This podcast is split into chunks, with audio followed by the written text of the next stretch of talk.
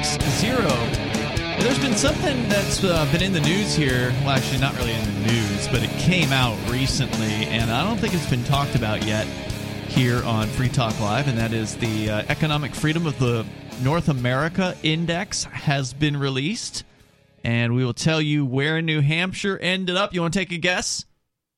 Oh, Economic freedom of North America? I I don't know. You don't want Um, to take a shot in the dark? Uh, probably a rural part of New Ham- uh, Hampshire, I think. So uh, when you compare New Hampshire with all the other U.S. Yeah. states, all the Canadian uh, provinces, all of the uh, Mexican states, where does New Hampshire? Oh, i i- the Rank. state, the whole state, is it, or is the it whole state. Oh, whole state. oh, where is it? Um, I'd say number one or number two, but that's because of history. Bonnie, you already know the answer. You already right? know. So what's the answer? It's number one. awesome. Yeah. Again, Yeah, yeah. Was it Florida last year, and now it's No. it's New Hampshire this No, I year, or is believe that it a was- different index? I believe it was still New Hampshire. Uh, Florida's number For two. Okay. economic. Yeah, for economic Okay, freedom. okay. Uh, let's go to your phone calls and thoughts, though. There's lots to talk about tonight. We can get into uh, what's going on down in Cuba, or rather, what didn't happen in Cuba. And of course, Kyle Rittenhouse found not guilty. That, of course, is the big news Oh, yeah. of the day. I'm sure somebody wants to hear about that. We'll definitely get into it.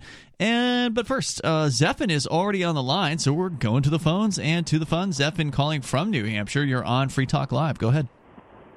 Hey guys, so um, I just wanted to bring attention to a wonderful uh, group that uh, does stuff in New Hampshire. It's called the New Hampshire Liberty Alliance. Uh, I know that you guys have talked about them a lot, but um, I just wanted to bring to your listeners' attention um, if there is anybody that uh, listens in New Hampshire, there's going to be a bill review training slash uh, bill review party tomorrow. So essentially, what that's going to mean is um, is the nonprofit or uh, the NHLA will uh, go teach you how to review a bill, Mhm. um, and by bill I mean something that's submitted uh, by the New Hampshire House, um, you know, like a new piece of legislation, and then um, we basically teach you how to rate the bill based off of if it is pro or anti-liberty. And once after we train you on that, there's going to be a bill review party afterwards. So essentially, you'll put what you learned into practice. Um, and I helped organize this. This is going to be at the Shell. It's going to start at two o'clock. Um, and uh, yeah, I was going to say, I mean, that- Zephin, I know you're relatively new to New Hampshire. I mean, you're you've been here less than a year, right? Like, when did you make the move? uh, so I moved here in June. And you're already involved in like setting up training sessions with the New Hampshire Liberty Alliance. That's awesome. Yeah, um, I mean, they they welcomed me with open arms, and uh, I felt like this was my niche of how to get involved. And Mhm. so so far, I've reviewed about sixty-five bills. And, Wow. Uh, Wow. Hey, There's not even really that many that are available to be reviewed yet, right? I mean, they're uh, they haven't even all gotten their bill numbers at this point for 2022. yeah, but there's 800. Yeah, I mean, not to brag or anything, but I mean, I I've been like uh, Jeremy Kauffman uses the term uh, weaponized autism in Mhm. terms of uh, some of the libertarian activism in New Hampshire, and I feel like I kind of channeled that a bit with this. Um, so far, I've I've uh, reviewed more bills than everybody else combined, and you know, not to like I said, not to brag, but um, I um, I I encourage uh, everybody to attend to attend the training tomorrow so that um, you know I can I can perhaps have uh, somebody that. Well, look, Hey, some wait, I have a question. Sorry. fun. Hey, Zephin, I am really interested in this, but I have to work tomorrow. I didn't hear anything about this until just now. Are, is there any way you guys are going to be like live streaming it or anything? Since I there's no way I can make it to the show. It's all the way in the uh, Portsmouth Met area, right? Yeah. Uh, so I'm I'm organizing it, so I could I could film it as long as I have consent of the people that are running it. Um, that shouldn't be a problem at all, and then I could just send it to you and maybe post it online after. That shouldn't be a problem. Well, I presume you've already been trained, so are these things happening on a regular basis?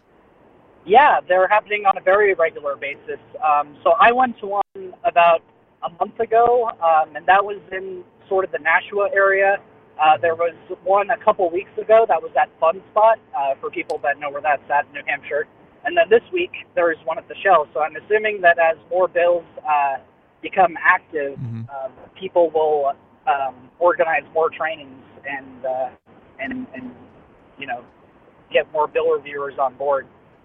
Yeah, that'd be great because uh, this is hard work and it takes a real certain personality type. So Bonnie was looking at the list right now. So for listeners that don't know, the uh, the political process here is unusually accessible in, in New Hampshire. That's one of the reasons why New Hampshire was chosen as the destination for the Free State Project because anybody who wants to can have a uh, I would say an effect on the system. You can talk to the state reps; they're accessible. They don't have like a staff to stand in the way of you. Yeah, isn't it something like one rep represents only three Uh, thousand three hundred 3,000. people or something Yeah, like something that? like yeah, that, yeah, yeah. And and so like every single bill has to get a hearing. So all 800 plus pieces of legislation that have been proposed for 2022, they've got to get a public hearing. And this uh, New Hampshire Liberty Alliance actually does go through and they try to read every single one of these bills and rate them. So Bonnie just happened to have this list of uh, legislation pulled up because you can go to the New Hampshire legislation or le- legislative chambers website or they call it, I think they call it the general court, um, and you can look at all of the file bills or at least a little one sentence blurb about it because again not all the text is ready yet. These things don't even have bill numbers yet in a lot of cases. Some of them have been given bill numbers, but probably half of them haven't uh, at this point in the game. But she was just kind of going through the list and just reading over it. Yeah, and just deciding for myself, like if I thought it was like a good libertarian thing I should pay attention to or not. And then Ian told me there's an actual like volunteer job doing that. Yeah, you seemed to actually be enjoying reading legislation, and I thought, you know, if you actually like doing this, there's What is? a, all I'm thinking is, what is wrong with this girl? there is a uh, there's an Weaponized autism. organization that Yeah, really, clearly. that would really appreciate your help. And you know what, Zephan? The other thing that is interesting, you don't even have to be in New Hampshire to help the New Hampshire Liberty Alliance uh, with this kind of work, right? That's correct. Um, I'm actually planning on training a couple of my uh, friends that, for some reason, are deciding to stay in California for the moment and uh, get them to review some as well. So we'll see how that goes. Yeah. Um, It's uh, there was a guy that called in. I don't know, a couple weeks ago. He was calling from Los Angeles and talking about how the Libertarian Party wanted to raise money so they could fight the mask mandate or whatever, which is just a total losing battle. I mean, and I told him that in no uncertain terms, like, dude.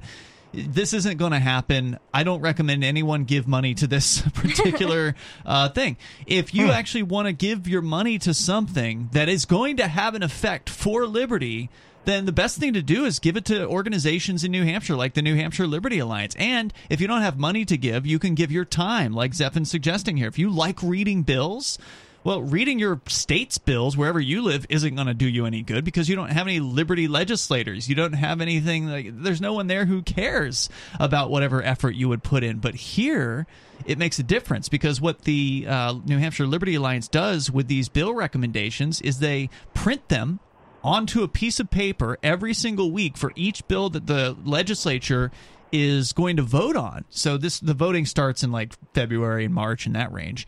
And so every single week they've got volunteers that stand outside of the House chamber and they hand out these voting recommendations, basically libertarian voting recommendations to all 400 members of the state house and I think they do it for the Senate as well. There's 24 senators. And so the amount of work that, that goes into this, the rating the bills, the you know categorizing them, the printing out and making these sheets every single week, the handing them out to the uh, to the representatives. This is an incredible amount of uh, volunteer work. And and as Zephin pointed out, if you're not physically in New Hampshire, but you still want to help what's happening here, you can. You can Yeah, yeah, and you know what's interesting is most of these reps don't read the bills anyway, right? We all know how you know you got to pass it to read it. So um, it's it's just particularly helpful because you know that none of these reps are reading all these bills that they're voting on. Yeah, they couldn't So- possibly read them all. But one thing that is nice about New Hampshire and, and Zephin, uh, did you have more that you wanted to share? Are you good to go? yeah, yeah. I wanted to talk just a little bit more. So it Yeah, yeah. go Hang on, hang on. We'll bring it back here. More with uh, Zephin in moments. He's an activist with the New Hampshire Liberty Alliance. Their website, by the way, nhliberty.org. That's where you can go learn more about them, join the organization. Again, you can do it remotely. If you want to help from the legislative aspect of things up here, make New Hampshire more free, they're doing some of the best work. This is Free Talk Live.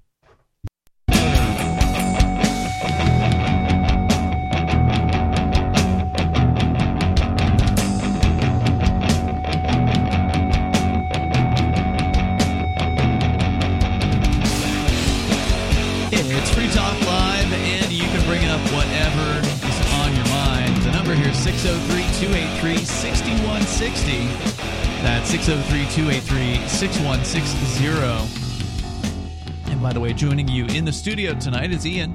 It's Bonnie. And Chris. Of course, you can bring up anything that you want. On the way, we'll talk about uh, the Kyle Rittenhouse not guilty on all counts. Uh, we can get into that, but we actually started the show talking with Zephin in New Hampshire, who is one of the newer movers here. Although there's new movers, literally, it seems like every He's, week. he's not a new mover at this point. on when the we, new scale of things. yeah, I mean, uh, in the scheme of things, we got people moving like.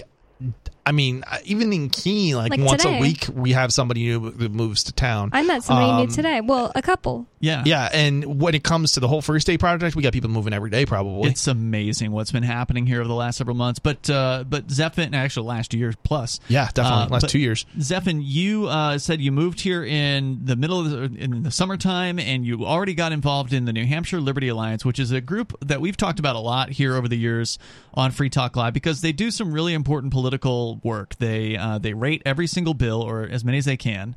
And they actually have a little contest every year. So you were saying you didn't want to toot your own horn, but hey, somebody's got to you know beat your drum. And so kudos to you if you can if you can get that number one spot, then uh, you know you deserve the award because that is brutal work. Is reading through these legislative proposals and trying to figure out what the language means and whether or not it's pro liberty or not. So anyway, you called to to let us know that the uh, New Hampshire Liberty Alliance is doing another training seminar about that tomorrow.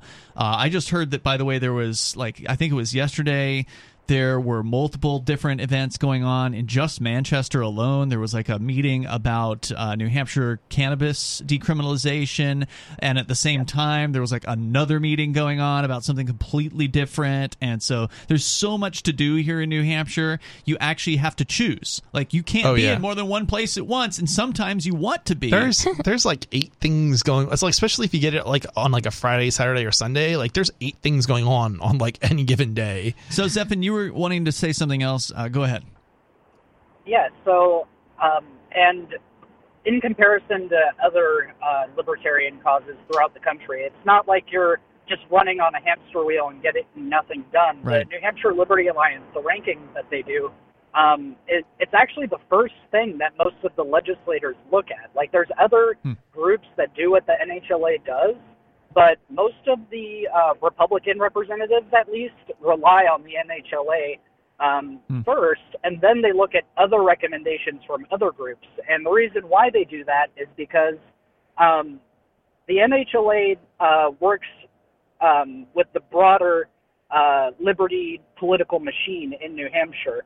Um, because essentially, when uh, when a representative votes on something, um, you know, it's it's logged into um, into another thing that the NHLA does, which is essentially uh, gives the representatives rankings based on how they voted, and then uh, based off of those rankings on how they voted, if they got an A or an A plus or an A minus, uh, they tend to get endorsed uh, by uh, the Americans for Prosperity or the Young Americans for Liberty, who go door to door and uh, canvass for these people. So I mean, it's a part of a greater political machine here. So it's it's not like it's not like you're reviewing bills and uh, you know people pat you on the back or whatever and say good job. No, like this has tangible effects for liberty in the state.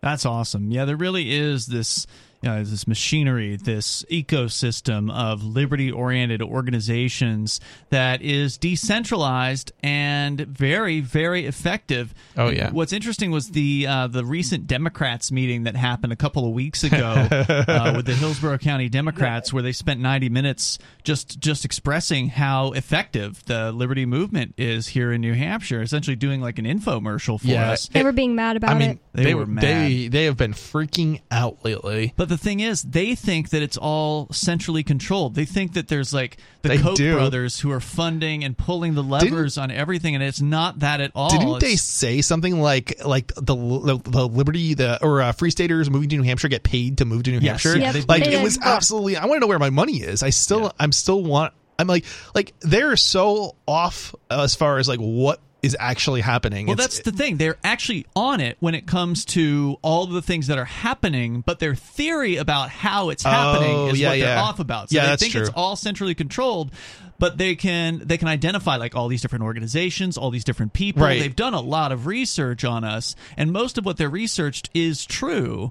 There are a lot of organizations, Yep. and there are a lot of very effective activists here, and the numbers are increasing. And we do help people move in. You know, we have moving Yep, parties. sure, sure. Sorry, Democrats, that we don't think in a hive mind. It's it, yeah, it's it's interesting. They they they see us as different, and it's it's like like we're not a political party. We're like somehow different. It's it's very bizarre the way they But they, think we're organized the way they are, which Right, is why they right. presume that there must be some, you know, puppet master at the top with a bunch of money because that's how they're organized. Yeah, yeah, yeah. They've got George Soros or whoever handing out, you know, millions of dollars to these activist organizations that are not ground floor. They're not, you know, grassroots. They're they're from the top down. Anyway, Zeppin, um, anything else you want to share tonight? Yeah, just one last thing. So, um, out of all of the bills that I've reviewed so far, I've I've found one that is the most pro liberty, uh, marked at like plus thirty in terms of like its uh, it how it ends up points wise for liberty, and then I found one that was minus thirty for points wise being anti liberty. And so, uh, just keep an eye on these two. The the pro liberty one is known as defend the guard, and what that essentially does is it makes it so that um, New Ham- the New Hampshire government is able to retain control of its National Guard troops and not have the federal U.S. government deploy those troops into foreign conflicts Hmm. unless Congress uh, declares an official act of war, which it hasn't done since World War II. Right. So it effectively makes it it effectively makes it so that um, the new the New Hampshire National Guard is never deployed. That's Um, interesting. And and then the most anti one that I've seen so far is it um, it was proposed by some constitutional threat Democrats. Um, Mhm. It essentially makes it so that uh, you can't open carry at polling stations, which you know, New Hampshire, you can do that even if it's a school. You can open Right. carry into a. can't into you a even open place. carry t- in the uh, in the house? Uh, yes, you can, Yeah, unless you you're a. House member. That's funny. Unless Well, it's they a change that. non-binding resolution. Yeah. It's a non-binding resolution. Like you know, I, it hasn't really been tested yet. But if I ever got elected as a state rep, they're not going to make me not open carry in the house. That's for damn sure. Zephon, thanks for the call tonight, man. I appreciate it. Yeah, Zephon, he uh, moved out from California, and of course, you can't open carry there. And so, whenever I see him, you know, I've seen him a couple times at a couple different events since he's moved. He's always open carrying here because he's got that freedom and he's exercising it Yeah, now. I, I love it when I see people So open cool. carry. I, I I don't know how to. I, I don't own a gun or anything, but I love to see other people open carrying. Speaking of I'm the same way. guns, Kyle Rittenhouse found not guilty today of all counts. Turd Ferguson is on the line. He wanted to comment. Go ahead. Yeah, yeah. Thanks, guys. I appreciate you taking my call. Sure, you're And I calling from do have- Pennsylvania. Go ahead. What's on your mind? Yeah, I do have a few thoughts about the Kyle Rittenhouse um, thing, and I'll try to keep it uh, somewhat brief, I guess. Um, uh, I guess I guess my first thought. Um, We'll get to that in a moment. Hang on. More with uh, Turd coming up. He's got thoughts on Kyle Rittenhouse. I imagine there are a lot of people who are just super happy today, and a bunch of people who are really upset. Yep. Uh, they wanted to see this guy go into a prison because he defended himself. They considered him, him a murderer. The jury disagreed unanimously on all counts. More coming up. When Monster Hunter International discovers one of Isaac Newton's wardstones being auctioned off, they decide to steal it and use it to destroy the Chaos God once and for all. But a mysterious thief upends their plan, and it soon becomes a race against time as something much older and infinitely more evil awakens in the jungles of South America. Monster Hunter Bloodlines by New York Times bestselling author Larry Correia and Baen Books. Visit monsterhunternation.com for more.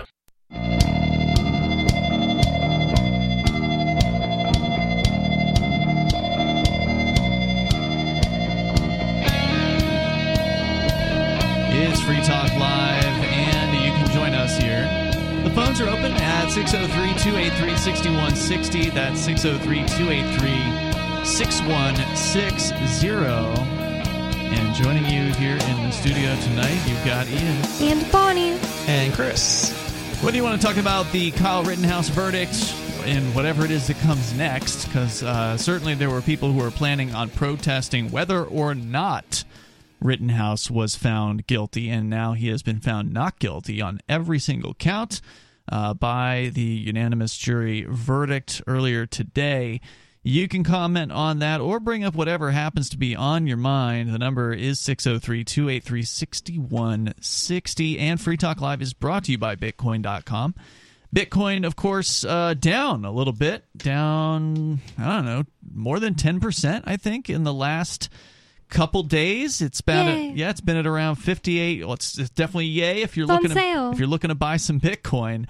Uh, because it's now at around fifty-eight thousand dollars, and just uh, a week ago, I think it was like sixty-eight thousand dollars. So, big dip there. Uh, might be a good opportunity to get some if you want to learn about Bitcoin and Bitcoin Cash and cryptocurrency in general. Get on over to Bitcoin.com and click Get Started at the top of the page. You'll get some basic information from that first three-minute long video, and if you feel like it, if you have more time, watch some more videos, get some more, uh, you know, details, because this is technology that is changing the face of finance. I got a clip. If we have a chance, we'll play it. Hillary Clinton attacking Bitcoin. You know, if Hillary doesn't like it, it's probably a good thing. So Most people don't like her, so Exactly. So we'll we'll tell you if I can play it. I'll, I'll get that up here in a little bit. Uh, but again, go over to Bitcoin.com, click Get Started at the top of the page. You want the latest news headlines? They've got those too over at news.bitcoin.com. Turd Ferguson is calling us from Pennsylvania. Turd, you're on Free Talk Live. Yeah, so um, just to get get right back into what I was talking about, um, uh, just to briefly, just to start off here, um, this should be a lesson to everybody, uh, just how dangerous the mob hive mind becomes, uh, you know, when and and and the domino effect, and you know, one second it's just one guy who just got out of a mental hospital and he's stirring things up, and the next thing you know, ten people are chasing uh, one guy down the street trying to kill him. And this should be a lesson to everyone just how dangerous the, the mob hive mind is. who's the But, guy um, that I- just got out of the mental hospital? Uh, Joseph Rosenbaum, the child molester that was that tried to kill Kyle, that tried to take Kyle Rittenhouse's gun. Oh, okay. I, And I he's thought you were now saying. dead. Oh, okay.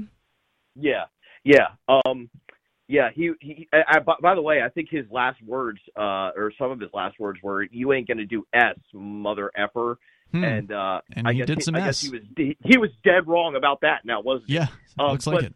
But yeah, I, I I should say the the trial, it was really actually really entertaining in a lot of ways. It was it, Hmm. it had like a really good story. It was very cinematic, and I'm hoping. I mean, I know your listener base is very you know uh, well-to-do, uh, higher income, uh, hi- higher intellect. Maybe hopefully there's maybe an executive from Paramount or Universal or Sony or or Warner Brothers or one of these big studios listening to this call because they should um this this trial could very easily become a great trial movie much like all the great court movies from the golden age of cinema you know like 12 angry men Mm. or my cousin vinny something like that Yeah, but And you know they're not going to give Kyle Rittenhouse a fair shake. I mean, if Hollywood takes this, nah, it's not going to Well, happen.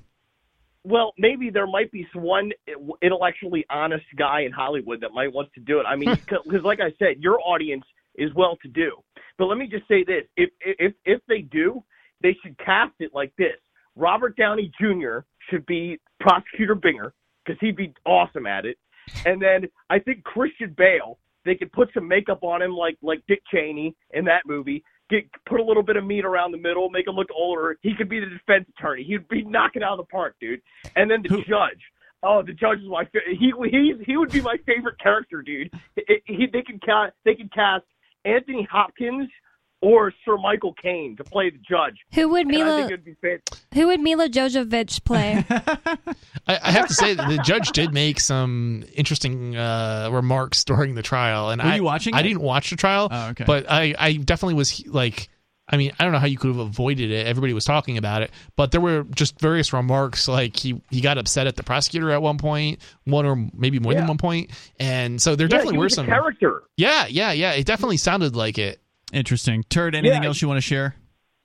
Well, I uh okay, um I don't know. I just I would just want to say that I think I think it was a great trial. I think it was highly entertaining, it was highly story driven, very cinematic, and please somebody in Hollywood make a movie out of this. It'll be right. awesome. Turd Ferguson, thanks for the call tonight, man. I appreciate it. Yeah, if you want to weigh in on uh, Kyle Rittenhouse, we, we got a lot of discussion in on Thursday nights. So if you if you're interested in hearing, you know, opinions from this show about the Rittenhouse trial, the Thursday night shows are where it got discussed. I think more often than than any other because Matt, our Thursday night co-host, has been watching minute to minute.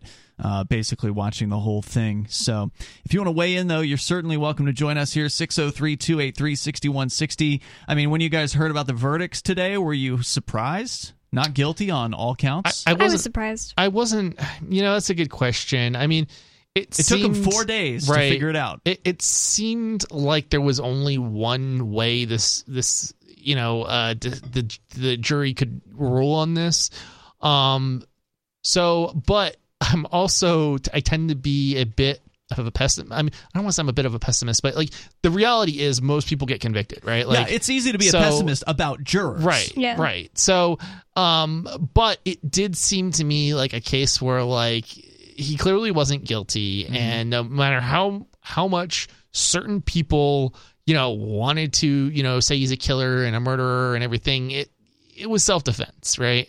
Um, the thing I think that's going to be more interesting is to see what happens with the next trial because it- Which are you? What are you talking about? Uh, like J- uh, Ghislaine Maxwell? no, no, no, no, no. I'm talking about his his next his next. Tri- I'm presuming. uh, I'm presuming here for a moment, but a lot of times when these sorts of cases don't go in the favor of the, um, you know, the prosecution, Mm-hmm. the victims of the case, uh, will or not the victims, but the families of the victims, I guess, will sue in civil court. Mm-hmm. Oh, So- like happened with O.J. Simpson. Exactly like with Mm-hmm. what happened with OJ Simpson. So I suspect that this is not over. I For Kyle. Mm. suspect for Kyle, right? I suspect that he's going to have to face a civil case, and in the civil case, it's more likely that he will lose because it's preponderance of evidence versus beyond a reasonable Ugh, that'd be doubt. terrible. So he could still end up with like a million dollar, you know, or maybe multi million dollar verdict, Hmm. and be put in the poorhouse, basically.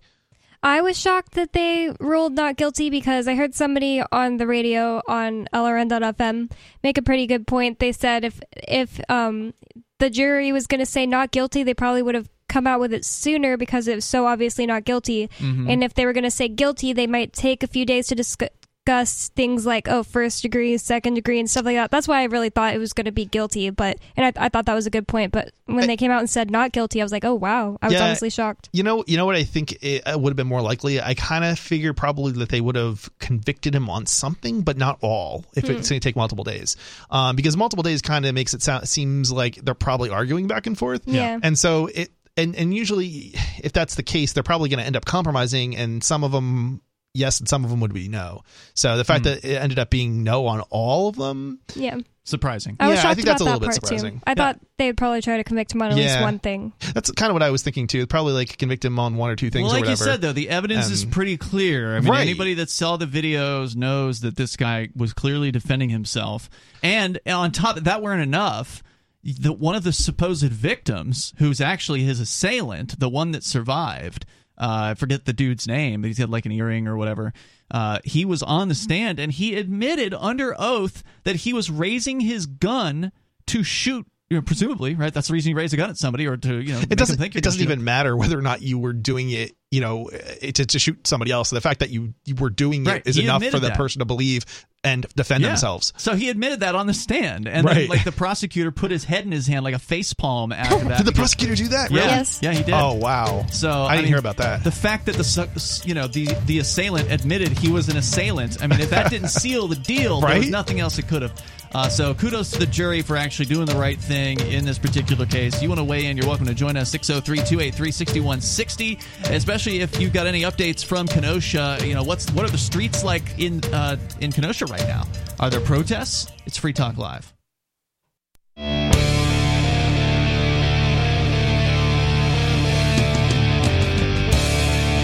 It's Free Talk Live, and you can join us here. The number is 603 283 6160. That's 603 283 6160. Whether you want to weigh in on the Kyle Rittenhouse verdict, all counts not guilty, according to the jury today. Initial news reports are saying that the protests have failed to materialize, although the uh, the report that I was looking at was two hours old, and it's just now, you know, it's only been dark for an hour or so over in uh, in Wisconsin at this point. So if uh, there are protests, they may still be waiting until you know night has fully fallen before they come out. Or maybe they won't come out at all in which case that'd be great. I mean i don't i don't relish you know to see any property destruction. I don't want to see people as was described last night by uh, magnus panvidia that uh, we read some of his posts about this people fighting people you know the uh, the enemy is the state and again i don't believe in violence i don't think violence is the answer or the solution to the state that's the tool that the state uses and the state wants you to fight with other people. They want you to believe that it's the other that is the problem, the other in, innocent individuals out there who might have a different political belief than you. They want us to fight with each other so they can control us all. Correct. And they would no, nothing would make the state people, the government gangsters, happier than seeing individuals, quote unquote groups, fighting in the streets over the trial, uh, Kyle Rittenhouse situation because it just gives the police the excuse that they need to come in there with tear gas and bombs and guns and armored personnel carriers and tanks and every, you know, all the toys that they can possibly get out, arrest as many people as possible, crack as many heads as possible. That's what they get off on. Yeah, they actually have dropped. I don't know if people remember this, but they have actually dropped bombs on on houses and things in order to like target people they're like Sure. going after. Yeah, they had they it's did like that in Philly uh, back Yep. in the seventies, was it? Yeah, yeah. 80s? Yeah, it's like, and you think like you think like, and, and I mean, obviously there was the tank during uh, the raids on here at the studio um, in March, but yeah, it's um, there's been other cases where they've actually dropped bombs. So, and they don't kill, they don't care who they kill. Sure. So, They only care about protecting their power. yep. Uh, so again, the number here is 603-283-6160. If you want to join us, you can uh, bring up anything. I said I was going to play the Hillary Clinton clip. Then coming up, the uh, economic freedom of North America. The study has come in. The numbers, I have to find out what year they're from. They usually trail by like two years. So even though this is uh, fresh, it's 2021 publication. I believe the numbers are probably a couple years old. Yeah, I'm looking at it here. Looks like 2019. Uh, so they, you know, they don't take COVID into uh, into account on this one yet. And we're gonna have to wait until 2022 or 2023 before we really start to see those uh, those numbers. But we'll tell you more about that. I did say I was to play the Hillary Clinton clip, so here she is. She's addressing what appears to be a uh, Bloomberg New Economy Forum. It's her quick clip with her weighing in. And then one more area that I hope nation states start paying greater attention to is the rise of cryptocurrency. Because what looks like uh, a very interesting and, and somewhat exotic uh, effort to uh, literally mine uh, new coins in order to trade with them has the potential for undermining uh, currencies, for undermining the uh, uh, role yeah. of the dollar as the reserve currency, for destabilizing nations, perhaps starting with small ones, but going much Destabilizing uh, Governments. war. Yeah. Yeah, uh, this is a list of really excellent things. When she says destabilizing, yeah, as you say, Bonnie, the government is Yeah. when, she, when she says nation. That's what she means. She doesn't mean the people. No. The people won't be destabilized by cryptocurrency. No. If anything, the reverse is true. We are more stabilized by the existence of cryptocurrency because The dollar is going to crash anyway, whether it's sooner Right. or later. right. So it's not crypto's fault. right. Well, now they have something to blame when it does. Crypto is the cushion that people could land on, like gold and silver used to be the only one. Yeah, and that's what I say. It means that we are more stable because if you're holding cryptocurrency and the dollar is crashing, and it is, and it has been for you know ever uh, since they took a, took away the gold standard. If you have cryptocurrency, then you're in a more stable position. In fact, you're growing in value over time, likely. I mean, there's no guarantees that that's going to continue. Obviously, Bitcoin's down ten percent, but you know, over yeah, time, but how it's much is going the up. dollar down? I mean, the dollar has lost significant Endless. a significant value in the past year. and it never goes up. Whenever I first started learning about crypto around the time I met you guys in October 2020, I really thought, oh, the point is number goes up. That's so cool. The number goes up. You get, you get some and then you get more because the number goes up. And I just really didn't understand at the time that the point is just to use something outside the, of their system Yeah, I don't and know. they can't control. They can't control. Yeah, I mean, one one of the reasons why it's good to use uh, crypto and goldbacks and things of that nature is that when you use the U.S. dollar effectively, it gives them more, especially people outside the United States, it gives them more power, right? Because they can print more dollars and they have more. Uh, the losses are effectively reduced from like their perspective, so they they sort of have more money effectively is what it results in and they can buy more goods but if people around the world stop using the US dollar well it would begin to collapse so And it is collapsing. yeah so the more people who use crypto and other you know other ho- hopefully non-fiat currencies um but other currencies like you know goldbacks and things like that the better Yeah. And that's what you know. That's why they, she's frustrated, right? Right. Like she, she, She is, is- the war machine she yeah, she Yeah. is an- absolutely an example of the war machine. Um, and she is addressing this. And I don't know how many times Hillary Clinton's ever talked about Bitcoin before. This is the first clip I've ever seen. yeah But the fact that she has to say something is a real indicator that it is really a threat, right? Yeah. Like if they're not talking about you, they're not talking about you. But if they're talking about you, there's a reason for it. And Oh, the reason is you're a threat to their status quo. There's a few more seconds of this clip. Here go. much larger. So when we think about this new environment in which we find ourselves that we've been discussing for the last uh, some Uh, so that that's pretty much the end end of the clip there. So talking about the uh, the end of these nation states, uh, it's going to destabilize so-called nations, and nation is just code word for state. So it's going to destabilize the states of the world, and not my problem, honestly. I, good. I'm looking That's- forward to it. and and that's not necessarily a bad thing right No, it's a great thing. it's when we have better solutions that come along I right hope it shakes them to the core and gets rid of them all. Yeah, it, but it, it basically it, it it is to your benefit, right? Like people think the nation, you know, the nation or, or country collapsing is a bad thing, but not necessarily. It it it it can sort of be bad if you're holding dollars. If you're not preparing yourself. Right, and and you're not moving away from the thing that it's collapsing. The but, signs have been around since I was a little kid. I remember hearing about a hedge against inflation when I was a little kid on like Fox News when they would only be talking about gold.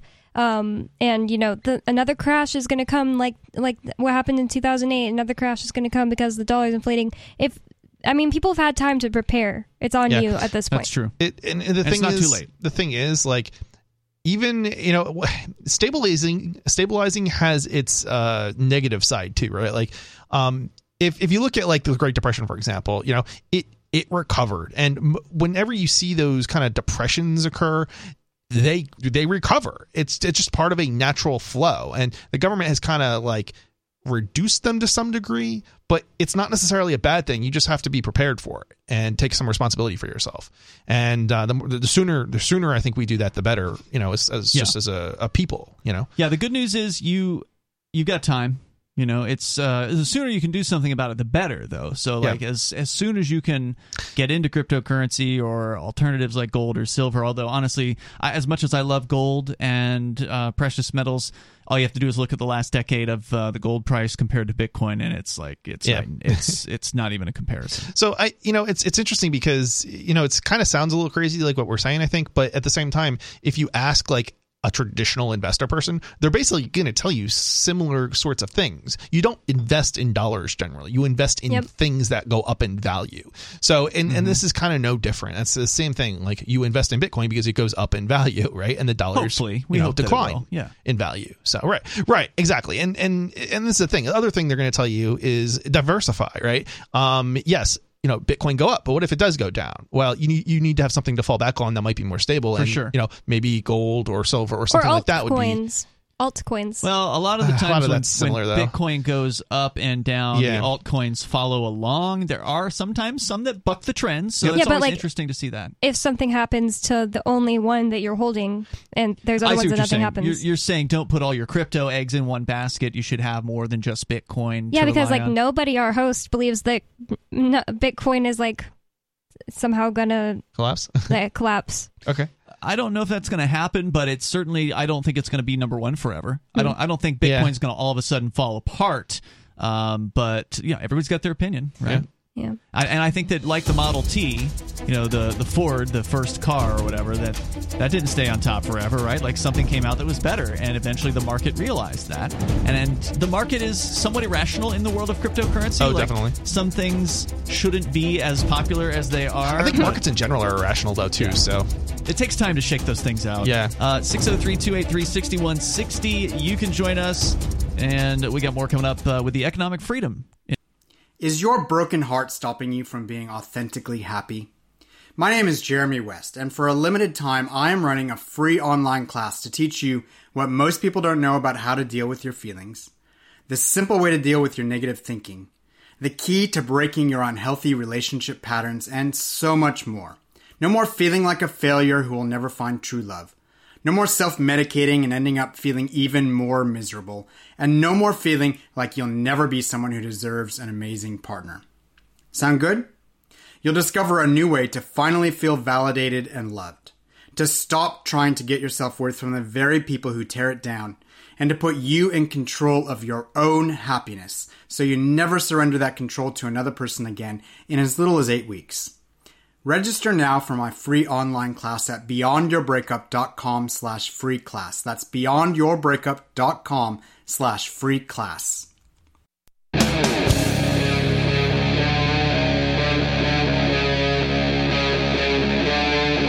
Free Talk Live.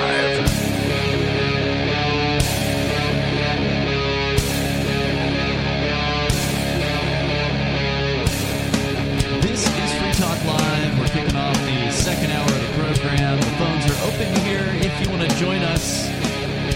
You got Hillary Clinton on the attack against cryptocurrencies. Of course, she is just one of the tips of a multi-pronged spear in a ongoing state assault on the world of cryptocurrency, and that's because they cannot just stand by and allow people to transfer wealth from the old system to a system that the feds and the governments of the world have no control over, and they Her- really hate that. Her bestie Elizabeth Warren said, "We need to have a cop on the beat," and I just have always hated that. Uh, the way That she language. said that, it's so Yeah. ugly. So, by the way, it's uh, Ian Bonnie and Chris in the studio here tonight. We can talk more about crypto. Uh, you can bring up whatever's on your mind. The number's 603 283 6160. That's 603 283 6160. But before we do that, I do want to go ahead and get the, uh, the news out about the Fraser Institute coming out with another of their, I believe, yearly reports on the economic freedom of North America and this is a detailed 106 page study. So you want to dig into you know how they did all this and get into all the the dirty details you can do that. Um, very very interesting stuff. They look at all of north america. So this isn't just the united states. This also the rankings also include the canadian provinces and include the mexican states. And they just they throw them all in together So wait, is this is it? Are you saying this New Hampshire's number one? Number of one. all of the regions that they've out of all of North North America. America. Mhm. Interesting. Which suggests that New Hampshire might be number one in the whole world, right? Like if if if New Hampshire is the number one most economically free of the entirety of North America, then if it were to be compared to every country on the planet, it would probably, if not be number one, be in the top five, right? Because the U.S. is arguably the the most economically free place, or one of them. Now there are some rankings that show it at around 20, so it's probably not number one. But if you if you factor out New York and and uh, New Jersey and you know, all these things that really drag the United States down, and you just Yeah. look at the top players, you look at New Hampshire, you look at Florida, it would be really interesting to see a worldwide ranking and see where New Hampshire ended up on that. We don't have that; that doesn't exist, but uh, but it would be very very now, interesting. this is this is from like a legal perspective, right? Because obviously there's countries that don't have like effective law enforcement, right? Mm-hmm. Um, where you might be better off in some circumstances. Uh, yeah, no, this does this does look at legal, Legal- like lack of right, right, right, regulation right. and things like that. right. Okay. Uh, property rights being Sure. upheld in courts, and Mhm. so Okay. courts and things like that are factored in. Uh, there's there's different areas that they look at, obviously, to come up with these statistics. But overall, when they you know they broke down the numbers, New Hampshire number one, and I'm pulling up here the uh, the data set just to give you the the rest of. I'm not going to give them all to you. It's actually kind of scary because uh, like New Hampshire is still like there's a lot of red tape and restrictions. Yeah. you know. Um, well, it's not perfect, and I it's mean, it's not even just the state; it's like the federal level, right? So Sure. you know, And I don't know if I I don't know how much uh, the federal restrictions come into play in this. Like, as in they're bringing all the Right. states down.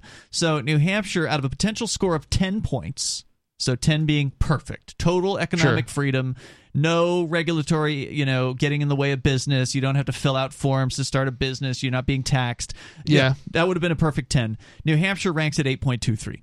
okay, So 8.23 out of 10. That's the highest score of all of the 50 states, Canadian provinces, Mexican states. You know, I, I will say, I will say one thing about New Hampshire. It's there's like red tape, like that's like if you don't comply, there's no penalty, mm-hmm. right? And I, I've this is just one of these things I found to be very, very interesting about New Hampshire. It's, it's like you know they want you to comply, but like sometimes there's like situations where there's not actually any enforcement or penalty for like not complying. So Number two, Florida is ranked at 8.17, followed closely by Idaho at 8.16. And then there's a three way tie for number four between South Carolina, Utah, and Wyoming, uh, followed by Tennessee, Texas at number nine. Uh, Texas also three way tie at number nine. So Texas is tied with Georgia and Indiana. And then uh, North Dakota and Nevada are after that tied for number 12. For some reason, they're they're still they're incrementing so when there's a tie they increment the number from like so like at number four south carolina utah wyoming all were number four. And then they have no five and no six and then they go to seven for montana. So i'm not sure why they're doing it that way but that's the way they're doing it. Uh, and so that that rounds out your top 10 there and then we want to go down to see which is the least economically free us state. Uh, you guys want to take a guess? New York. California or New York, yeah, New York's probably number one. New York is a pretty good, safe guess, but surprisingly, New Jersey. no, it's one you're probably not going to guess. really? Hawaii. Hawaii's in the bottom five. Hawaii Yeah. ranked at number 49.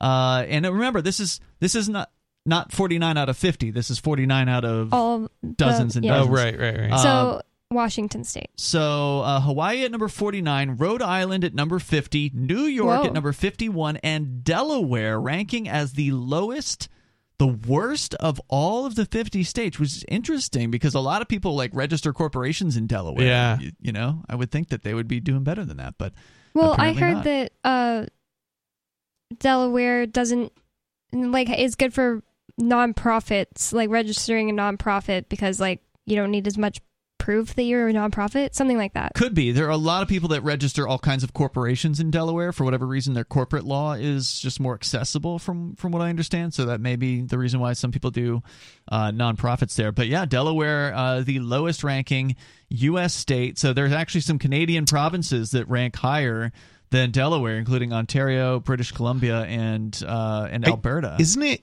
Isn't it that Del- Delaware has a low corporate tax? Could be. I think that's the reason might be why. Yeah, why that could be people uh, register corporations in Delaware. But Yeah, not much yeah. economic freedom, I guess, overall, if they can't Yeah. beat New York. So Delaware, by the way, scoring 7.79. Uh, and again, all of the uh, the Mexican states are on the lowest part of this chart, with the freest of all the Mexican states being Baja California at 6.65.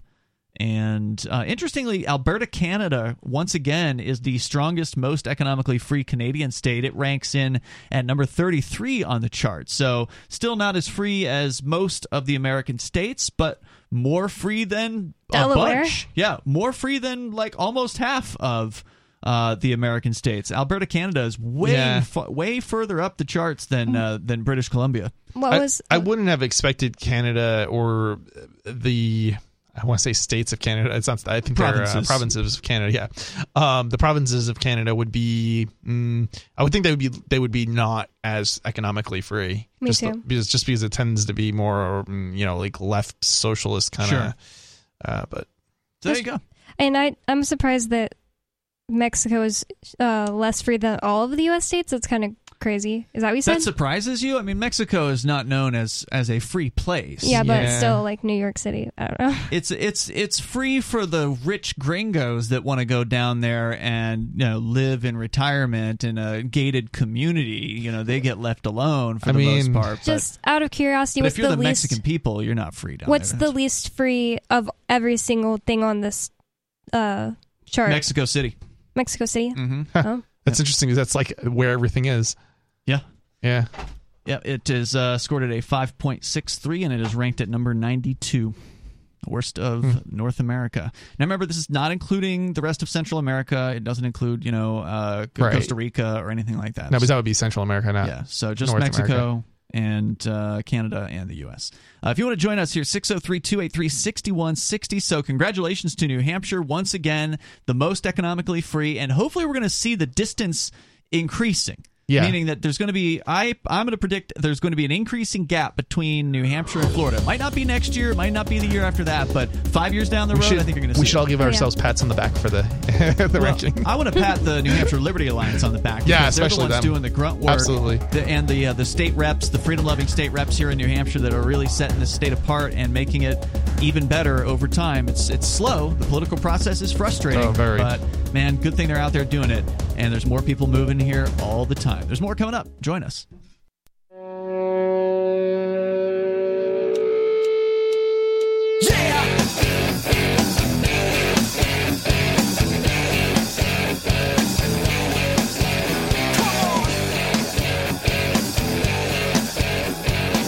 This is Free Talk Live. You can bring up anything you want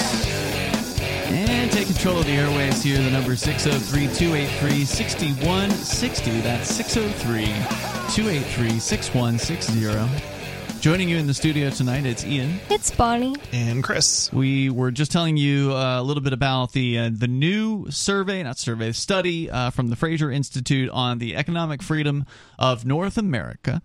And Fraser does, I think, a couple of other ones. I think they do economic freedom of the world as well. So I have to look and see if maybe they're going to put uh, one of those out soon because these do tend to come out every single year, and they're always interesting to see, you know, what the rankings are out there on economic freedom. Now, also, you know, as liberty-minded folks, we do care about personal freedom as well, and so there just aren't as many metrics out there. There aren't as many, uh, you know, studies done on personal freedom worldwide, unfortunately.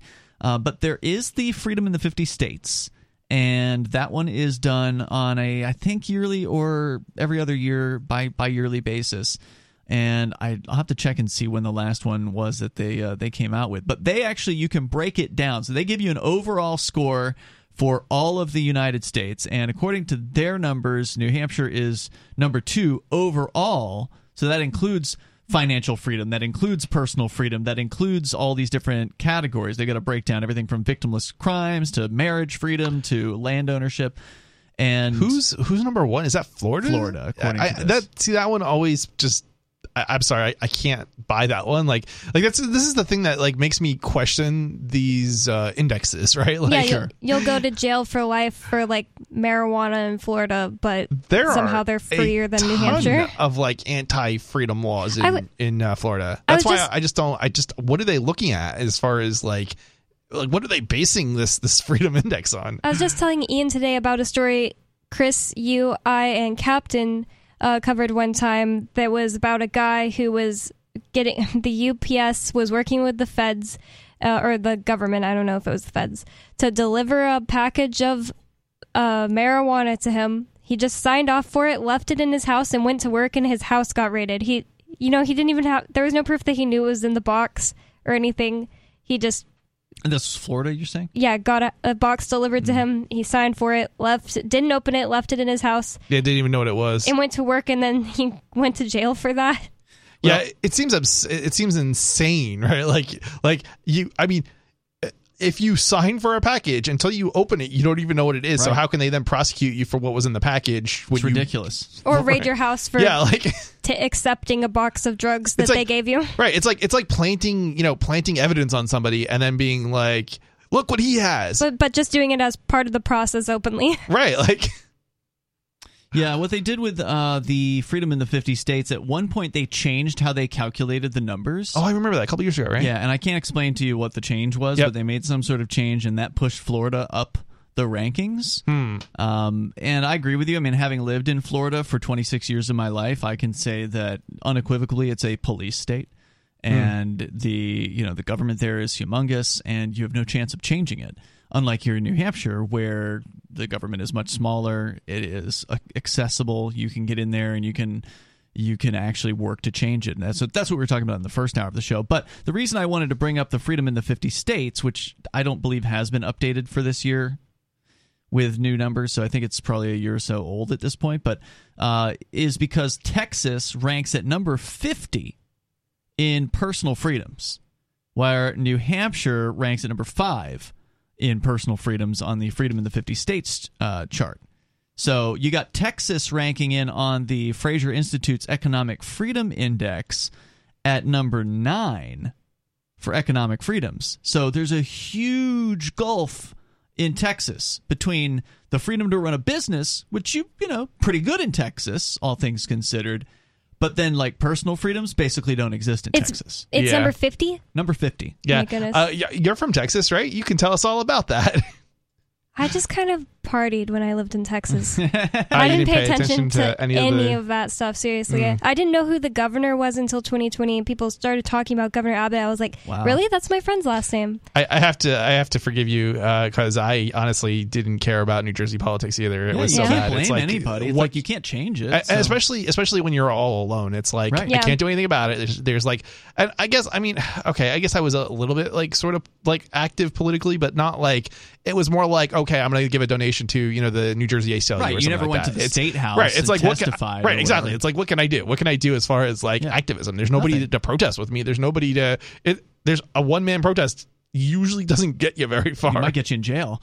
Yeah, uh, that's New about Jersey. Look at uh, NJ Weedman, for Right. example.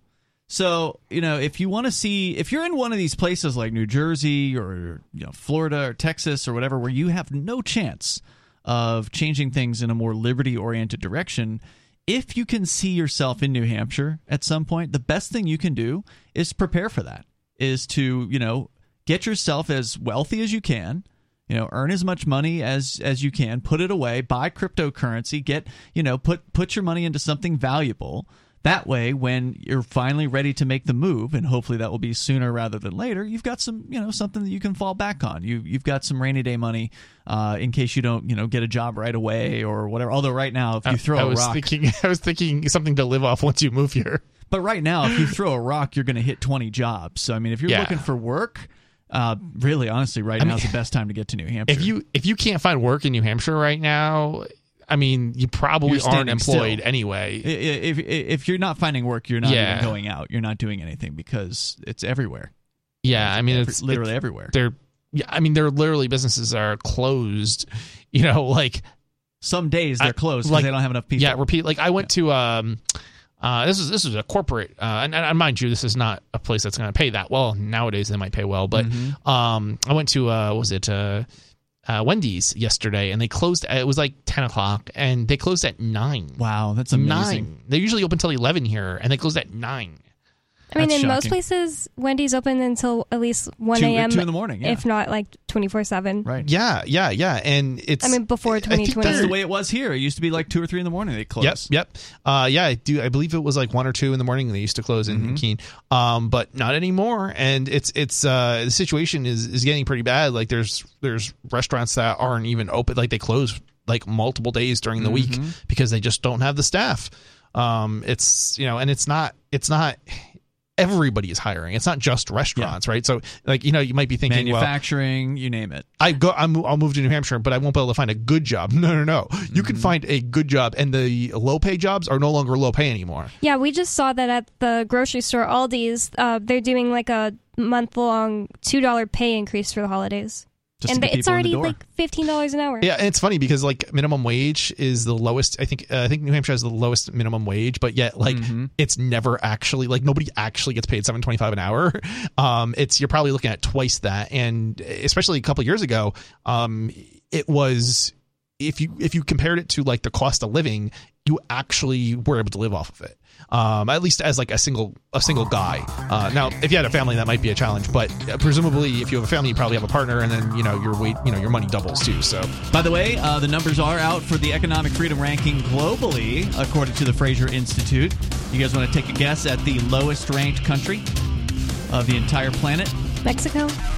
North Korea. We'll continue here in moments, and we'll give you the uh, the top countries as well. You can share your thoughts with us coming up on Free Talk Live. Looking for a great real estate investment? Consider New Hampshire, which is ground zero for the Liberty Movement. Your first call should be to Mark Warden from Porcupine Real Estate. He's more than just a real estate agent. He's your New Hampshire concierge. Where are the best places to live? Do you want farm, city, the burbs, or forest? Do you want a duplex or multifamily building so that renters pay your mortgage? There are homes in all price ranges in New Hampshire, and Mark can help with financing too. Invest in Liberty and property. Mark Warden can help. PorcupineRealestate.com.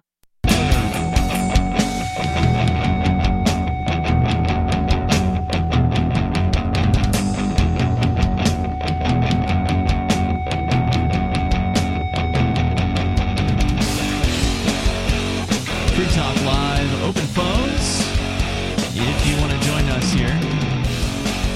The number is 603 283 6160. That's 603 283 6160. And I was just looking further at the uh, Economic Freedom Index here from the Fraser Institute. Their website's uh, interesting. It's got one of those interactive maps where you can see colors of you know all the different nations and the different states and all that, and you know the rel- relative colors is you know the uh, indicates how free they are. So like light blue is the the most free, red is the the least free, and then there's some colors in between that.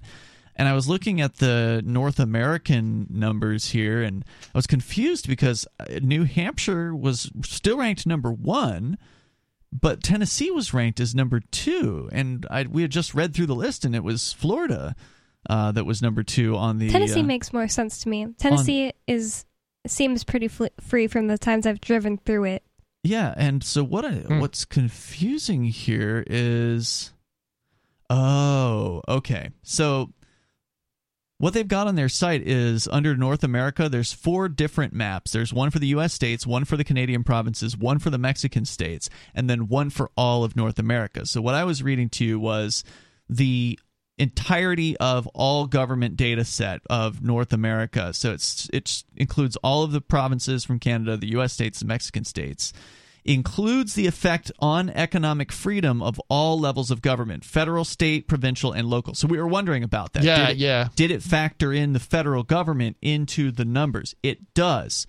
However, the U.S. states data set does not measure the effect of federal actions on economic freedom. And when you factor out the federal government, hmm. Florida drops on the list of economic freedom, and Tennessee rises on Wait, the list. what do you mean factor out? Like you're not considering They're not considering the federal government's interference in any way, shape, or form hmm. on whatever the state rules are. So just focusing on the states. Right. Then they're only look right. So U.S. states only looks at state and local. So it would factor in local regulations as well, like in Miami or in you know hmm. Manchester or or whatever. In New York, I mean New Hampshire stays number one. New Hampshire stays number one with a seven point eight three out of ten. And uh, Tennessee at number two at 7.82, Florida at 7.78 at number three. F- uh, Texas rises on that at number four. So it was number nine after the uh, federal government got involved. So that means the federal government is actually preventing some levels of freedom in, in Texas that they otherwise have without the federal government. Uh, But How is Virginia, the federal government making Florida more free? it must be some sort of subsidy or something. I'm not sure. Maybe I, I don't there's know what.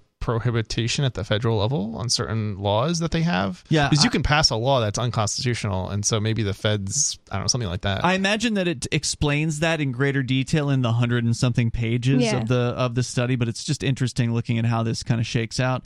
Uh, so the top ten, when you don't include the federal government, number one at New Hampshire, two Tennessee, Florida at three, Texas at four, Virginia at number five, Georgia, South Dakota, Idaho, North Dakota, and North uh, North Carolina. We go all the way down to the least free states, and then New York is number fifty. So Delaware was the least free when factoring in federal government interference. New York at a 4.33 out of 10 uh, on this chart, followed by California, and then our next door neighbor, Vermont, at number 48. So huge difference between uh, New Hampshire and Vermont. You've got a major contrast there, which of course is only going to become more stark as more of the socialists leave New Hampshire and move into places like New York and, and Vermont and California over the years. I think we're going to see that happening. We're already seeing a lot of the people who are on the left expressing f- serious frustrations with living here. They hate the Oh, fact that the Free Staters are winning. They hate the fact that liberty is it appears to be on the rise in New Hampshire. It's a slow process, but it is happening. And you know, they don't have to move that far to get to a socialist paradise. It's literally an hour to the west. You know, it's not that you don't have to go all the way to New York even. Just go to Vermont. You'll be happier even, there. Not even an hour for us. Yeah. Uh, New Mexico, but West Virginia, number 47, New Mexico at 46, followed by Oregon, Hawaii, Maine, Delaware, and Rhode Island. Bottom, uh, the bottom 10 there for you. So I had said that I pulled up the uh, the economic freedom of the world. We'll tell you about that in just a moment. But something that uh, Intercoin is looking to do is help free the world. They've got a pretty big vision over at intercoin.org. You can go there to learn more about what they're looking to do. They've launched their investor token worldwide, and uh, for the first time, it's available on a centralized exchange as well as a decentralized exchange. You can go to exmarkets.com, that's exmarkets.com, and register with just an email address, and you keep your privacy intact. If you do that, you can then deposit dozens of different cryptocurrencies, including Bitcoin, trade them for Tether on the exchange, and then use your Tether to buy ITR, the Intercoin Investor Token. And uh, they're saying that Intercoin can help any business and organization launch their own currency or raise money using their own token. So if you want to learn more about Intercoin, get on over to intercoin.org. Again, you can get it at xmarkets.com, exmarkets.com. There's also a link over at intercoin.org to their Uniswap page. So if you want to do it decentralized, you can do it through Uniswap. Get the ITR token, and you just might be advancing the cause of liberty around the world. So, Fraser Institute, the same uh, folks that did the economic freedom of North America, they also do the economic freedom rankings for the entire planet. Do you guys want to take a guess at the most economically free country in the world? It's not the United States. United Emirates. Hmm, I'll have to look for that one. It's not in the top 10. Wait, you said economically, right? Correct. Uh, Yeah, Hong that's a- Kong? that's an interesting question. Hong Kong. She got it. I, I'm wondering. I, I'm kind of curious. Like, what are they basing the economic? Like, I'm always curious. Like, what is the basis for this?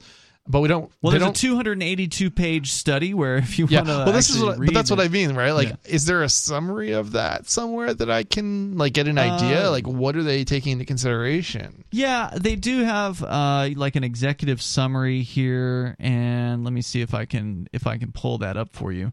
But they look at various different aspects of economic freedom, everything from you know the right to own property, whether the courts are going to protect you know your rights, regulatory uh, pressures on business. Mm. These are some of the things I can just remember from having looked at this Yeah. in the past. Um, but here's a breakdown according to the economic. Uh, this is the very beginning, right, where they give you the Sure, sure. the the, uh, the summary. Uh, so they look at the size of government. That's Okay. one thing. They look at the legal system and property rights. So again, do the courts actually enforce property rights? Uh, the question of sound money, which of course no government has sound money, Yeah. so I'm not sure how they're scoring that.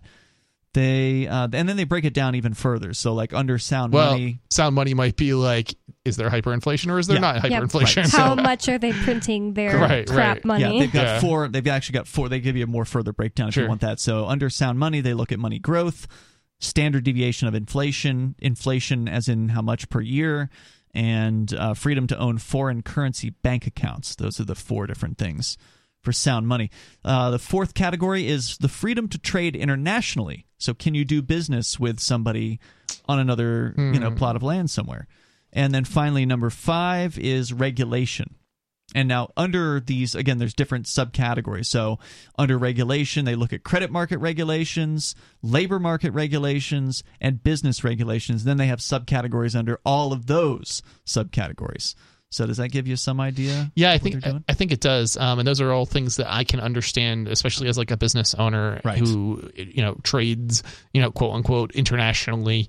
Um, I can definitely, there's definitely some countries that are Better than And others. yeah, I mean, you talk, I mean, look at Brazil. Brazil is one of the worst countries. Try to ship something to Brazil, you'll be paying twice as much for it at the time. By the point that it's, it's actually probably more than twice that because if you have a hundred dollar item in in in uh, in the United States, right? If you ship it to Brazil, it'll end up being two hundred dollars. But the Hmm. seller is going to mark that up maybe hundred percent or twenty percent or whatever it is. But the point is, it might double from there.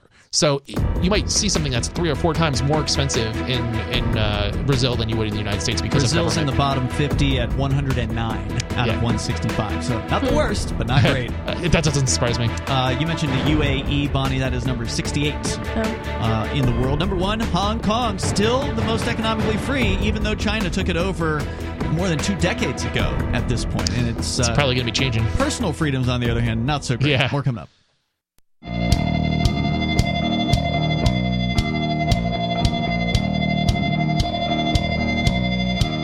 Free Talk Live. You can join us. Just dial in here at 603 283 6160. That's 603 283 6160. We're talking about the World Economic Freedom Rankings. It's something that we've been discussing over the years here on Free Talk Live. We like to look at all the different studies that come out. It's not just Fraser Institute. There's another one, I think, Freedom of the World, I believe, or Economic. Hmm, I Isn't, think it's isn't Free it freedom World. of the 50 states? That's a different study that only looks at the 50 states. I'm speaking specifically of uh, the economic freedom of the world in this case.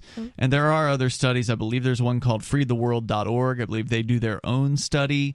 And there might be a third, but I'm not remembering offhand uh, who does that one. But Fraser Institute puts this one together, and it was actually just released uh, just within the last couple months. So uh, the data comes from 2019. So keep in mind, this data does not factor in COVID restrictions. And it's going to be really interesting to look at 2020's data coming up next year. So it's going to be a year before we see I, it, I wonder. especially 2021. Yeah, it'll be interesting. I'm wondering what they're going to do with regards to that. Like, because they could The whole world's going to go down. Well- I mean, the overall freedom is just going to yeah go down. I, it's it's interesting well i'm just i'm just wondering like i could see i could see them like excluding it or excluding it so, I don't know somehow excluding the restrictions because Hmm. I they're how they temporary They're not though. No Um, government program is ever temporary. yeah i know i i mean i don't know I, mean, would think Fraser Institute would know. You know, they're a conservative think I mean, tank. generally, I think you're right about that, but I mean, there are like places that don't require masks that did require masks. So I don't know, like. I don't think I don't necessarily know that it's there. Are, I think there are still some small things that like Well, I think masks would be probably personal no, freedom. no, no, I, I know I, I agree with you. That's what I Mm-hmm. mean. Like like I agree. It's it's it's a personal freedom. It's like, but it, it's still similar. Like in terms of like what we're talking about. But so. still, to force a business to Yeah. require masks is a question of economic freedom because then they don't. That's true. You know, get to decide what's right for their customers or Their business. yeah, their right business. and a lot of those restrictions though are they've gone away already at least i mean not everywhere in the world Yeah. but at least in some places That's what I say. It's going to be interesting to see how things play out for the 2020 and 2021 versions. And again, these numbers are two years behind. It would be interesting to actually like just read that study. I Well, probably wouldn't be Like I reading said, this there's 280 pages uh, here that you can read through, and they really break it down for you. Uh, but just to go and look at the world economic freedom, they got a cool little map here on the Fraser Institute's website. Hong Kong still at number one here on uh, on this rankings. The lo- as long as we've been looking at these studies, which has been almost the whole time we've been doing Free Talk Live, Hong Kong has been the most economically free place on the planet. And a lot of people figured that after China took it back over, and I think it was 1997 when the British their lease ran out basically, and China took uh, Hong Kong back over. A lot of people thought that uh, China was going to crack down on uh, economic freedoms there, and I guess they haven't So, yet. I- Surprisingly, Okay, so there is a period of transition where they've promised not to interfere. yeah, So how long does that last? I, I mean, I think they've started to crack down on personal freedoms, but I Oh, don't. yeah. I don't think the the economic freedoms. They're still like they've got to keep a hands off for a little while longer. So I, I don't know. I think that's going to change at some point. People have been saying that for a long time though, and it and it hasn't happened. It, well, I mean, again, there's a 50 year period though, so they, they can't rush. I mean, I guess they could rush into it, and they are on the free, personal freedom front. But yeah, I was reading. What an is article. that? The 50 year period? There was like an agreement that they wouldn't mess with Hong Kong for 50 years. Yeah, was it 50 years I don't know. from 2000? That's- that's I the think first it, I've heard I think about it transitioned in 2000 or so, and so in 2050, basically China will fully take it over, as opposed to Mhm. now they're it's part of China, but they're not in control, even though they kind of have puppets. Weird. Yeah, it's not a good situation for the people that care about freedom in uh, in Hong Kong. I was reading a story recently. A guy is being charged by the Chinese mainland for Yeah. secession. Yeah, this So is for advocating for secession, Right. he's now facing criminal charges. And he lives in Hong Kong? yes. Yeah, and this is the whole puppet thing, right? It's like a puppet government, but they Mm. haven't like they haven't completely taken over. So But or- they can or- charge people. Sure. Well, that's that's exactly the point. It's like Wow. they've got a puppet government, so they can do things, but they're not. So it's like, but they're not because if they do too much, then it's obvious that they're violating the agreement that they had, and that is, I don't know. I guess that wouldn't look good. So hmm. on Yeah. the national, the international stage, so they're not doing it. Well, but- plus the the other thing is, you know, do they want to kill the golden goose? I mean, you've essentially got Yeah. the world's most economically free place. Well, and I think that's that one of the can fears, generate right? revenue, right? Like if you have, from a government's perspective, if you cannot regulate the hell out of business but yet tax them, you can get good amount of revenue out of that, right? Yeah, and it's actually interesting because is, uh, China has actually set up many, many, many economic zones and Economic freedom. uh, economic freedom zones. Yeah, um, effectively, and basically because their their own system doesn't work. Yeah. uh, they've set up you know these freer economic areas, and they've I I don't know if they copied Hong Kong or. uh, I don't. It, Hong Kong. It may have be it may have been a basis for their other zones. Hmm. Um. Anyway, but they didn't actually have What's of control of, it Hong Shenzhen? Kong. Well, I think when Is they first started doing it. Uh, there that might there might be a I don't know if that the whole that's like a city, and Mm-hmm. I don't know that I don't know enough about China honestly to like to to go into too much more Yeah. detail than what I just generalizations here, but Well, we are streaming now on some Chinese uh, video streaming service. Actually, no, are we on Chinese ones? No, we're on a Korean one. I don't think we. I, don't thought think we did it. make it on that Chinese one that you were pa taking the test for. Yeah, the one I took the test for, I, I haven't gotten like the final approval Hmm. yet or whatever. So no, I don't think we're actually on the Chinese ones. Well, one of the ones we were on. if there's an um, application that's going to be denied. Well, yeah. So we we were on one of them, and they booted us off Uh-huh. because uh, you're not allowed to actually even talk about politics on Yeah. the Chinese Oh, wow. You certainly aren't allowed to advocate going against the state. You're not allowed to talk bad about religion either. That's true. Or you're not allowed to talk about religion. Oh yeah, about religion. Yeah, I was going to say it's Yeah. like isn't religion banned in China? I don't know about that. Kinda. I know that think. they. I was li- listening to something recently, and I really don't know much about China at all. I'm never like looking into it at all, but I this seemed interesting me, to me, and I uh, saw this thing about how over like a hundred years, China, the government, um, pushed down Confucianism. Confucianism. How do you? I don't know how you. Confucianism. I guess so. I think. They pushed Yeah, it down. They like they made it unpopular Mhm. and they made it look like it's just like an old person's old timey idea just so they can uh create a new version of Confucianism that's nothing One like that it used to glorifies be. the state. yeah, that glorifies the state. Hmm. So uh, number two on this list is the same old number two, Singapore. Uh, still at a solid number two, most economically free. Again, not known for personal freedoms. Yeah.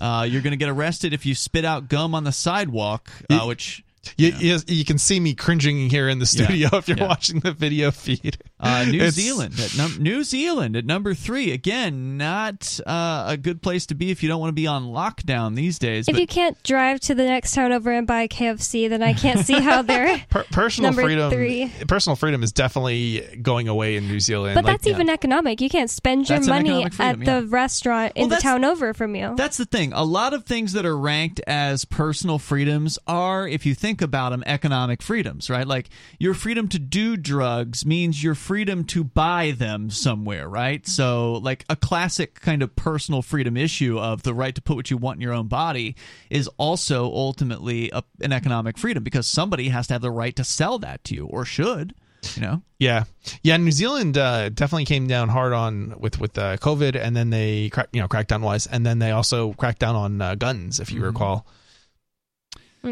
Uh, going on here, number five, the nation of Georgia. Sorry, I skipped four, which is Switzerland. Uh, the nation of Georgia at number five, and the United States coming in at number six on the list, having dropped down from the previous year. It was uh, scored this year eight point two four out of ten, while the number one Hong Kong scoring an eight point nine one out of ten.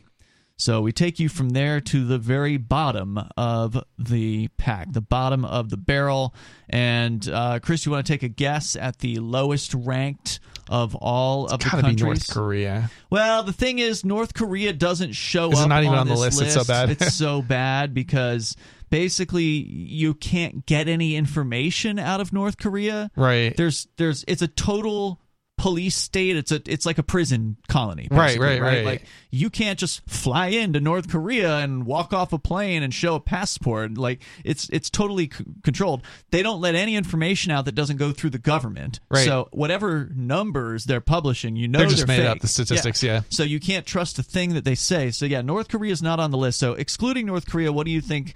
The lowest ranked economic freedom See of the problem. the world. the problem is that like a lot of these countries are that are like at the very bottom of the list probably Are so bad. are so bad that Yeah. it's like. I, But this I don't one even is know. actually worse. It's fi- like fifty percent worse. Like Then the second to last one. yeah, The little bar next to it is like 50% as small.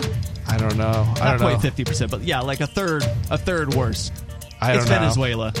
It's Venezuela. Is it really? Yeah, with a 2.83 out of 10. The next least free is the Sudan with 4.19. So not quite twice. Yeah, I could definitely see Sudan score. being tip out on the down on that list. More coming up here. Hour three's on the way.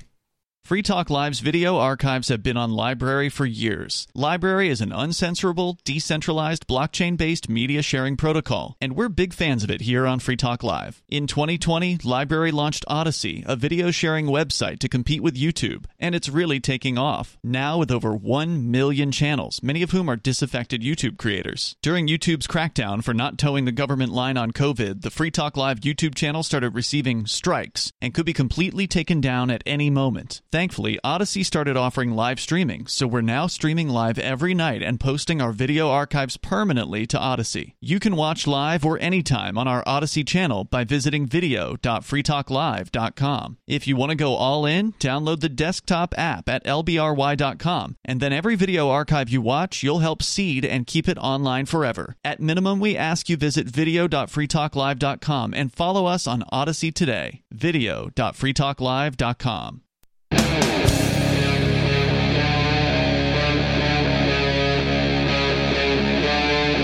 Free Talk Live.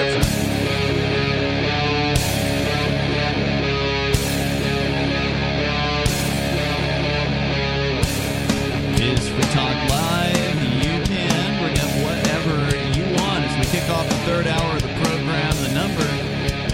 603 283 6160. Whether you want to talk about the Kyle Rittenhouse verdict, found not guilty on all counts earlier today, or you want to weigh in on the economic freedom rankings on the planet. We've been going over those over the last couple of segments. There's also other stuff to talk about tonight. Uh, Chris, you got a story about stable coins and government regulations of those things. And uh, Bonnie, you have a story about a cursing siren that has been, uh, I guess, being developed to alert people and punish them perhaps for saying dirty things. I don't think it's cursing only, it's offensive language. So who knows what that means? We could get into it. Yeah, I would like to get into that. I I just feel like I want one of these sirens, or I want to go into a place with one of these sirens so I can be as offensive as possible. Like, You think the siren would make you more offensive? No, I mean, I'm, I'm okay. So what I'm imagining maybe nothing like what they're talking about, but I'm imagining like some sort of siren, like really loud siren, like going into a restaurant or a school or you know a university or something, and like if you're offensive to somebody, you say something offensive, you know, uh, then the siren goes off. That's, like, I believe, what she's talking about. I haven't heard Yep. the story yet. Is But that really- Bonnie, do you want to share uh, where is this coming from and, and what's going on? Coming on? from theblaze.com, which is apparently like Glenn Beck's. I think he started it. I don't know if he sold it off at this point, but uh, you might be right. Um, blaring automatic trigger warning siren used in classrooms and universities sounds alarm when it detects offensive language. A new trigger warning detector called Th- Themis is being tested in classrooms and universities, according to a recent report from the Daily Mail. What are the details? Zina Isa, the innovator behind Themis, recently debuted the device at Dubai Design Week and explained that she named the system after Themis, the Greek goddess of social order and justice. Okay. The Daily Mail reported that some people are testing the device in classrooms and universities as well as in more intimate home based situations. Oh my god, in your home. Why would you need it in your home? I guess like if you're not around your kids and you want to make sure that they're not mm. cursing in your Oh, absence, God. you could put this this guardian in place and it would keep track. I mean, that just seems kind of weird. Like, Well, yeah, of course it seems weird. I mean, we care about privacy and freedom, and so this I is mean, anathema. To even that. discarding that, like having a like some sort of like device that makes noise when you're offensive going off in your house. Well, I- just think about it. It's the next level of elf on the shelf, right? The idea of having some sort of a, di- di- digital device keeping an eye on your kids when you're not home. This is now not only watching them, but it's also listening to them and it's enforcing your rules in your absence, Wait, basically. Elf on a Shelf? I thought that was just like a, a Christmas game with like a doll. Oh, I thought it was like a camera that you uh, like spy on, Maybe like they the, have- the babysitter or something like that. Am I wrong about that? Elf on the Shelf is like a game with just a doll, like a regular doll, where you would hide the doll somewhere in the house and the kids would have to find it during Christmas. Okay, I thought it was one of those babysitter monitor device things. but yeah, yeah. I know Sounds like a name for one. Those things exist. Yeah, they're Yeah. like They do They're like exist. nanny cams. The teddy Like a teddy cams, bear with a- called. yeah. yeah. Nanny cam, that was the term. Yeah. Says according to the report, the device is fairly small, lamp-sized, and is intended to moderate unsavory or possibly offending discussion in classrooms and universities in order to manifest political correctness around conversation. Ugh. ISA told the Telegraph that such things as racial terms, offensive jokes, wait, just racial terms? Mhm. Sure. That's- Offensive- I totally would believe they would do that here. Offensive jokes, and remarks about body image trigger the device, which emits extremely bothersome alarms that last approximately two minutes. Wow. I can't imagine me saying, Ian, I feel fat. And an alarm goes off for two minutes. Oh my gosh.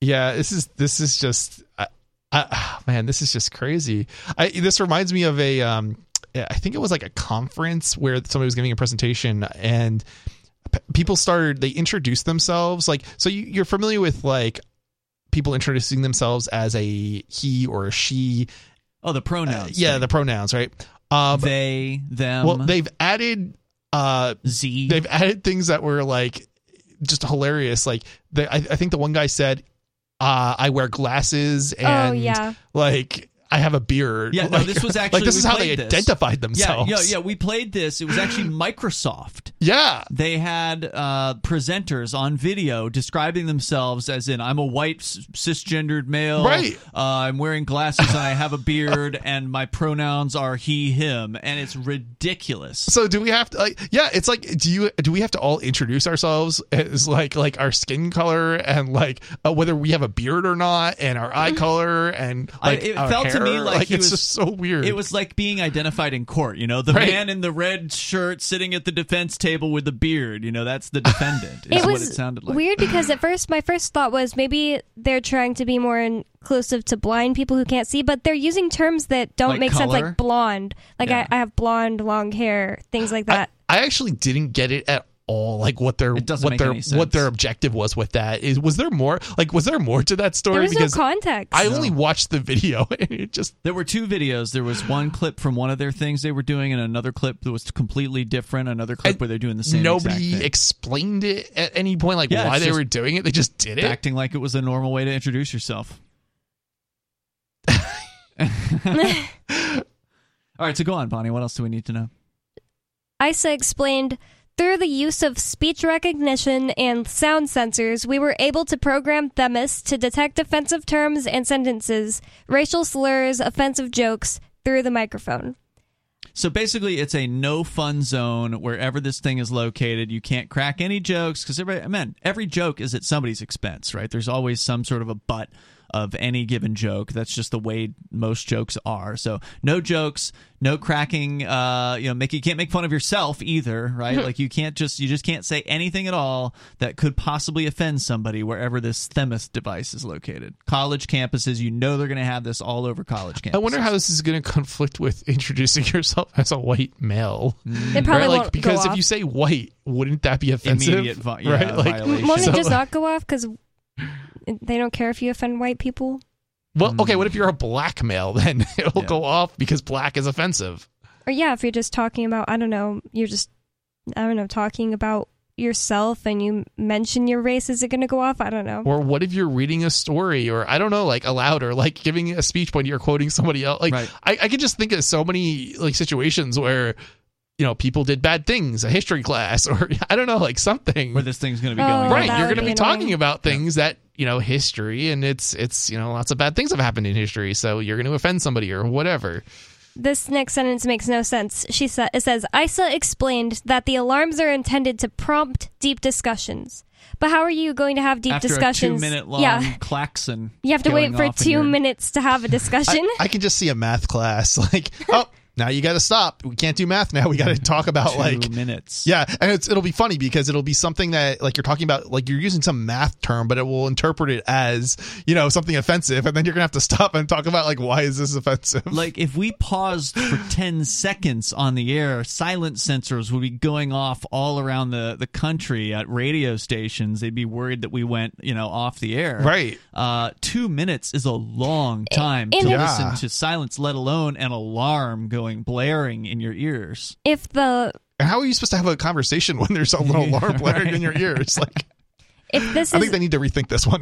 if this is put into public schools like for you know kids and stuff Sure. too there's no way that little kids wouldn't not abuse it and just start saying bad words for, so it will go off for two minutes so they can't hear the teacher so they don't have to do work I'm sure they'll make it so you can adjust the length of the alarm, but uh, th- you know this is going to get a lot of people into some legal trouble potentially, and it's an ugly, ugly idea. And I'm I'm sorry to hear that. I, I just can't. I can't imagine it working. Like, I don't even know. Like, I'm not even Oh, afraid. it'll work. I I'm mean, not even voice afraid. recognition is. I mean, No, it's it's spot on. that's not it. But it's like it doesn't. It's there's no way this is gonna work in like a school environment or whatever. It just isn't gonna happen. Like it's not gonna come to fruition. It's And not gonna I really feel like exist. she can't even believe herself saying this. She says extremely bothersome alarms last approximately two minutes, after which Themis turns off, allowing an open, understanding discussion among people on the possible trigger matter. Two minutes. What was the source on this? This isn't the Onion, right? Theblaze.com. Okay, this is probably real. There's more coming up here. Moments. Free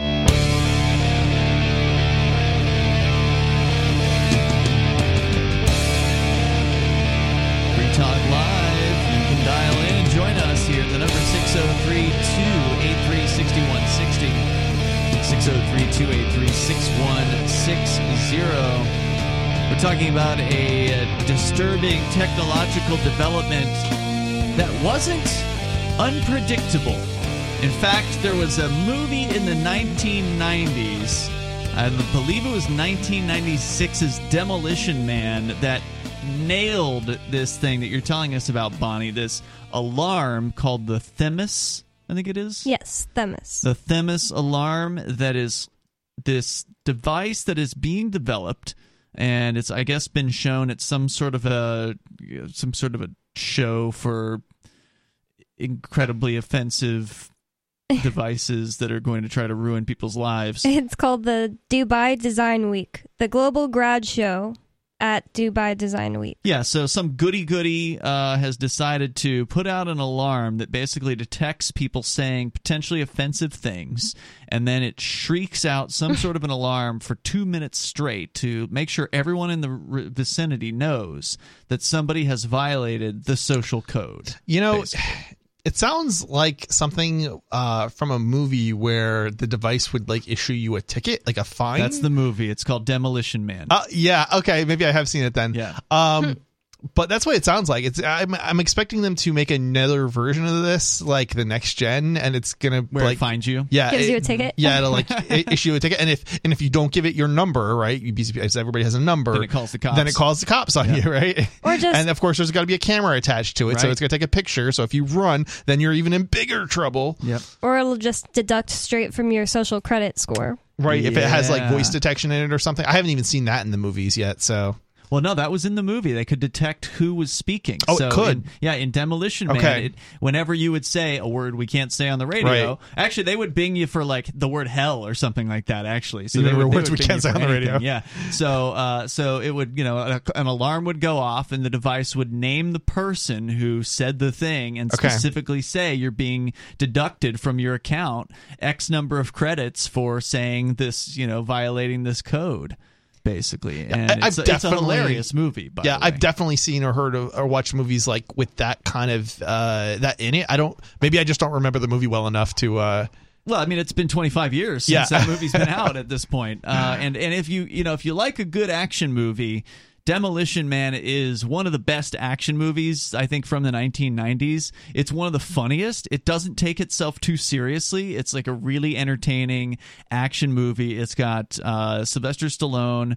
It's got Wesley San- Snipes. Sandra Bullock. Sandra Bullock is in it as the love interest. And the funny thing is, there was an article I read within the last few years, or maybe it was a video. Anyway, somebody looked at Demolition Man at how good it was at predicting where we are mm. today with like this super sensitive population that you can't say anything or somebody's going to get offended and everybody's a big pussy basically and that's like the entire society that had been created uh, in the Demolition Man Society because it takes place in the future. So the movie starts in the mid 90s or the late 90s, and then it flashes forward some number of decades because uh, a couple of guys from the 90s get cryogenically frozen and then they get thawed out uh, several years later. So it's the old fish out of water story, right? Where you've Yeah. got people who don't know the world that they've just entered into, and it's completely different. yeah, it seems like, But it's it, a lot like now. It seems like the plot line to more than one film that I've seen over the years. Well, there's plenty of fish out of water Yeah. films. Like mean, a caveman that gets brought to the Encino future. Man. Yep, that's uh, there's a movie. They made that. Uh, that There was, was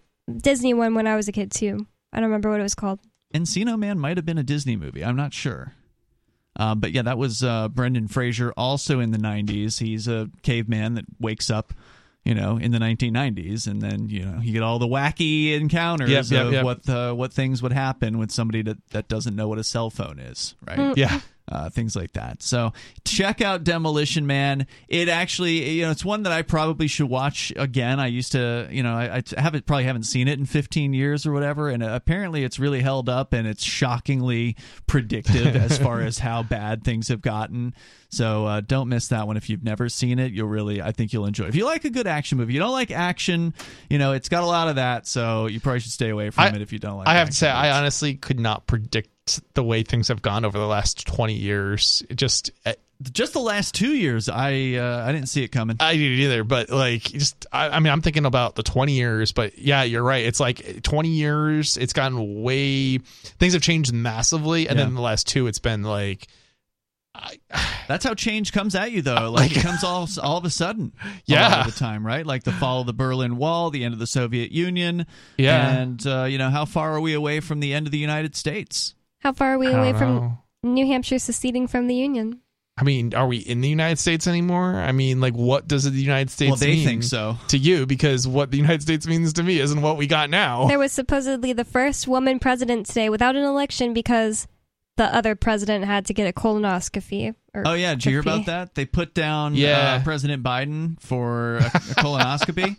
Copy. There we go. So the idea is if Right, he didn't, right. you know, like while he's out of consciousness Sure, or sure. whatever, they need to have some other person be the president. So Kamala Harris got to be president for some number of hours, presuming he came out of it. I don't know. Is there a conspiracy theory here that uh I'm sure there is. I mean, there's been a, there's been a Why are you looking conspiracy at theory about Kamala Harris from the election. I mean, the conspiracy theory is is that Joe Biden isn't intended to last the four years, and that she will take over and become even worse of a president because she's just you know a cop. It's like if you think Biden's bad, she's even worse. At least Biden is entertaining because he's so senile and clueless. I- you can at least laugh I'm at him. I'm just I'm always amazed like from one leader to the next like somehow it gets worse. Yeah, that's true. It really I mean, does. like- it really does. You think you're scraping the bottom of the barrel, and they just keep on scraping. yeah, I, I don't know. I don't even I- how do we I- how did we get to where we're at? Like I just Well, the worst rise to the top in politics. I mean, that's just That's how those positions of power attract the the scum of the earth. The election is just uh, the election of presidents is just created to make you feel like it's different people in power every four years. Anyway, it's all the same people. Oh, nothing has really changed. Yeah, that's yeah, that's a, that's a good way to describe it. It's like it's one leader is not really that different from the last leader. And you know, it's like leader isn't even Yeah, really the like right that term. word. Well, it's Uh, just you're not the right. right It's word not. because he actually doesn't have like all the power. But and I he's not my leader. I'm not going to follow him. I'm not going to follow Trump. I'm not going to follow Barack Obama. These people don't A leader is somebody who earns it, right? Like a leader is somebody who you if you're going to follow a leader, you choose that leader because you respect them, because they've shown that they deserve to be considered. Whatever it is that hmm. they're saying to do. And usually a person is a leader because they went first. A person who is a true leader. Politicians don't do this. Politicians jump out in front of a parade after it's been going for a while and they're like, "Oh, hey, here I am. I've been here the whole time. I really love you guys. Vote for me." That's what a politician does. A leader is the person who started the parade. They're the person who went out, they put themselves at risk to do something. They took a risk, they bought, you know, invested into something, they started a business, they started a movement. Uh, that's a leader, somebody who sets the example sure. for other people to voluntarily choose to follow. Politicians, you'd be insane to voluntarily choose, you know, follow a politician. They're just going to send you to your doom. They're going to send you to your death, like those poor bastards in the military. And most of them didn't choose to follow the politician. Most of them joined the military because they wanted to get some money, or you know, they thought it was going to get them a girl, Yeah. or something like that. Uh, they got a uniform out of it. More coming up here. It's Free Talk Live. When a lunar observatory detects a radio broadcast originating from Proxima Centauri, the nations of Earth discover their first contact with an alien race may also be their last. With the Proximans facing an extinction level disaster, Earth must choose between sending a ship on a multi-year journey or allowing nature to take its course. Saving Proxima, a hard science fiction thriller by Travis S. Taylor and Les Johnson from BaenBooks.com.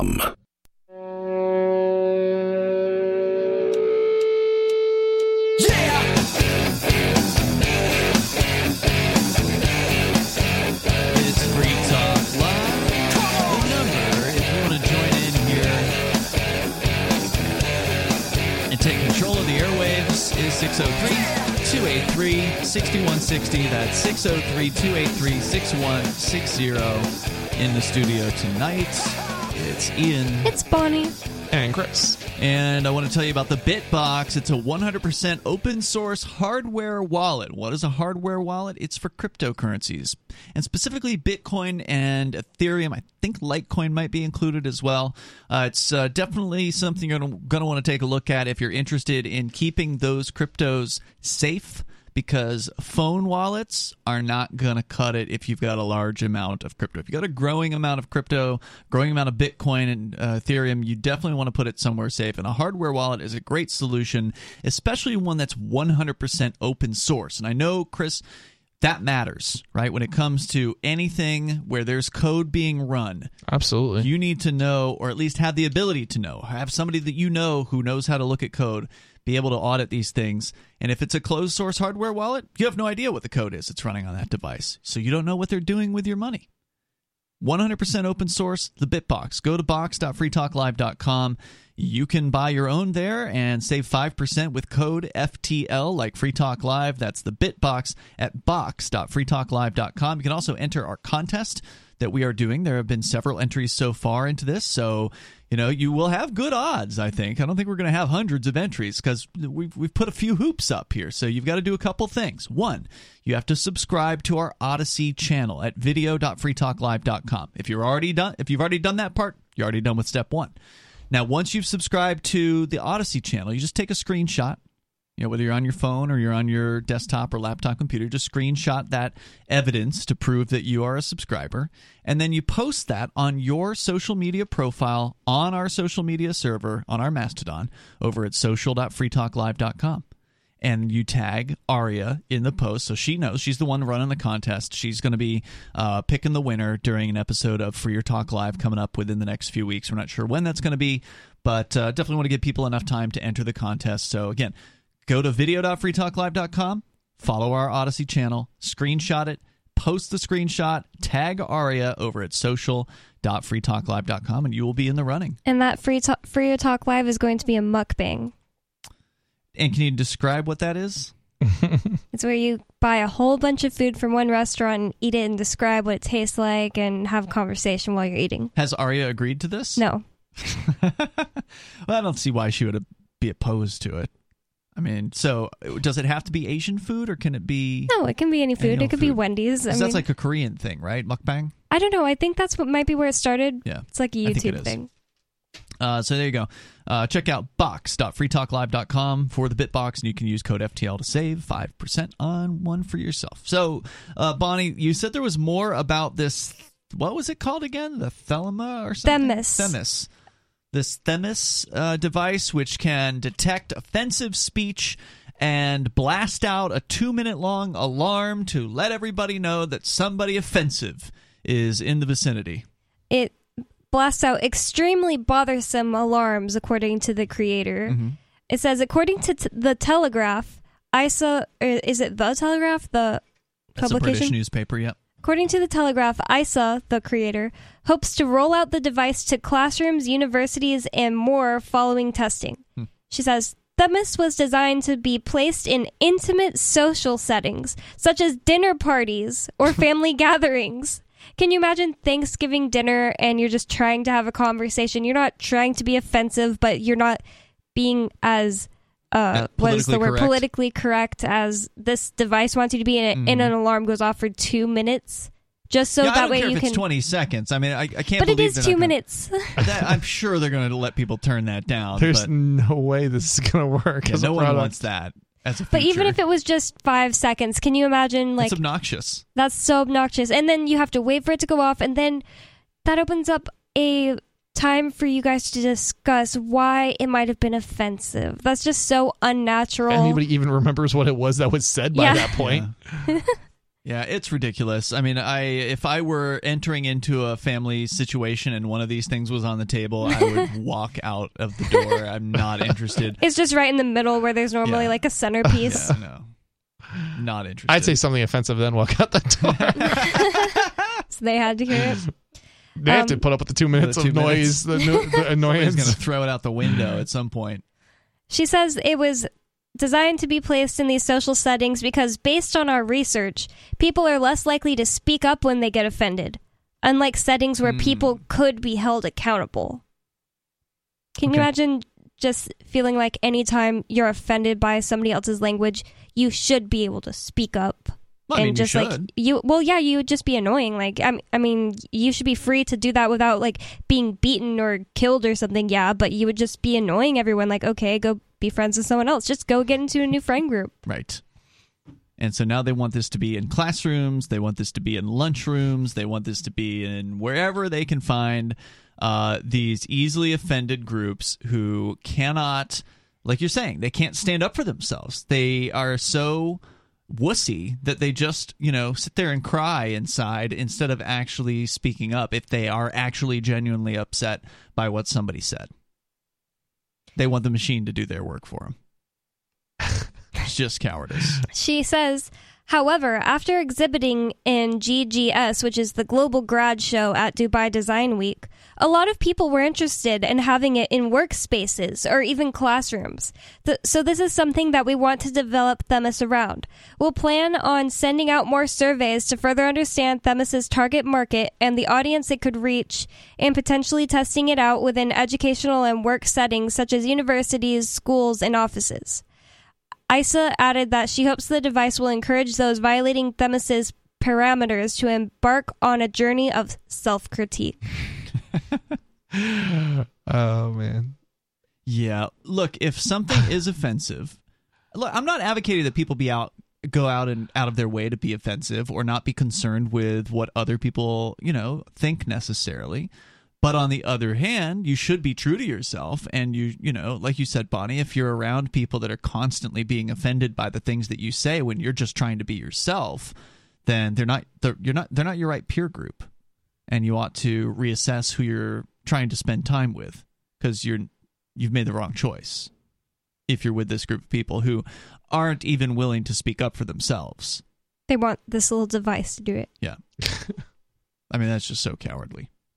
The number here is 603 283 6160. Uh, so, Chris, you wanted to talk about stablecoins. Is that right? You had some politician uh, from the Federal Reserve Bank Yeah, I had weighing in. We were talking about Hillary Clinton earlier tonight, who is on the attack now against Bitcoin at a recent uh, financial conference. Yeah, so there's a um, story here from Bloomsburger that I have, and the bank only stables stablecoin limit innovation. Fed's Waller says. So let's back up a moment. So basically, like all of these mm, bureaucrats and politicians, many of them anyway, are saying something to the effect of stablecoins should be like restricted to being issued by banks. Yeah, I've got a report by the Federal, I believe, Reserve that uh, came back with that. Right. And so Treasury, I'm sorry, Treasury Department has said that. this Fed basically is saying that he disagrees, and that's a surprise. And that's kind of what makes it news. That's shocking. Yeah, so this is, and I don't know like what position this is, but here we go. Federal Reserve Governor. I don't know what the Federal Reserve Governor is, but it sounds like an important position to me. Christopher Waller broke with a report from the regulators earlier this month and said he disagrees with the idea that stablecoins should only be issued by banks because it would limit payment system innovation and competition. I mean, yeah, it's definitely going to limit innovation and competition. Um, you know, more different entities that have uh, the ability to, you know, create stablecoins is a good thing. But, you know, it's just Let's talk about it more coming up here. We'll- stablecoins are still bad, but Well, I don't agree with you there, actually. And, and we can talk about what a stablecoin is because we haven't really I think explained that. mostly how they are, they're bad anyway. Well, we'll talk about that on the way, and your calls and thoughts are welcome. The number is 603 283 6160. That's 603 283 6160. This is Free Talk Live.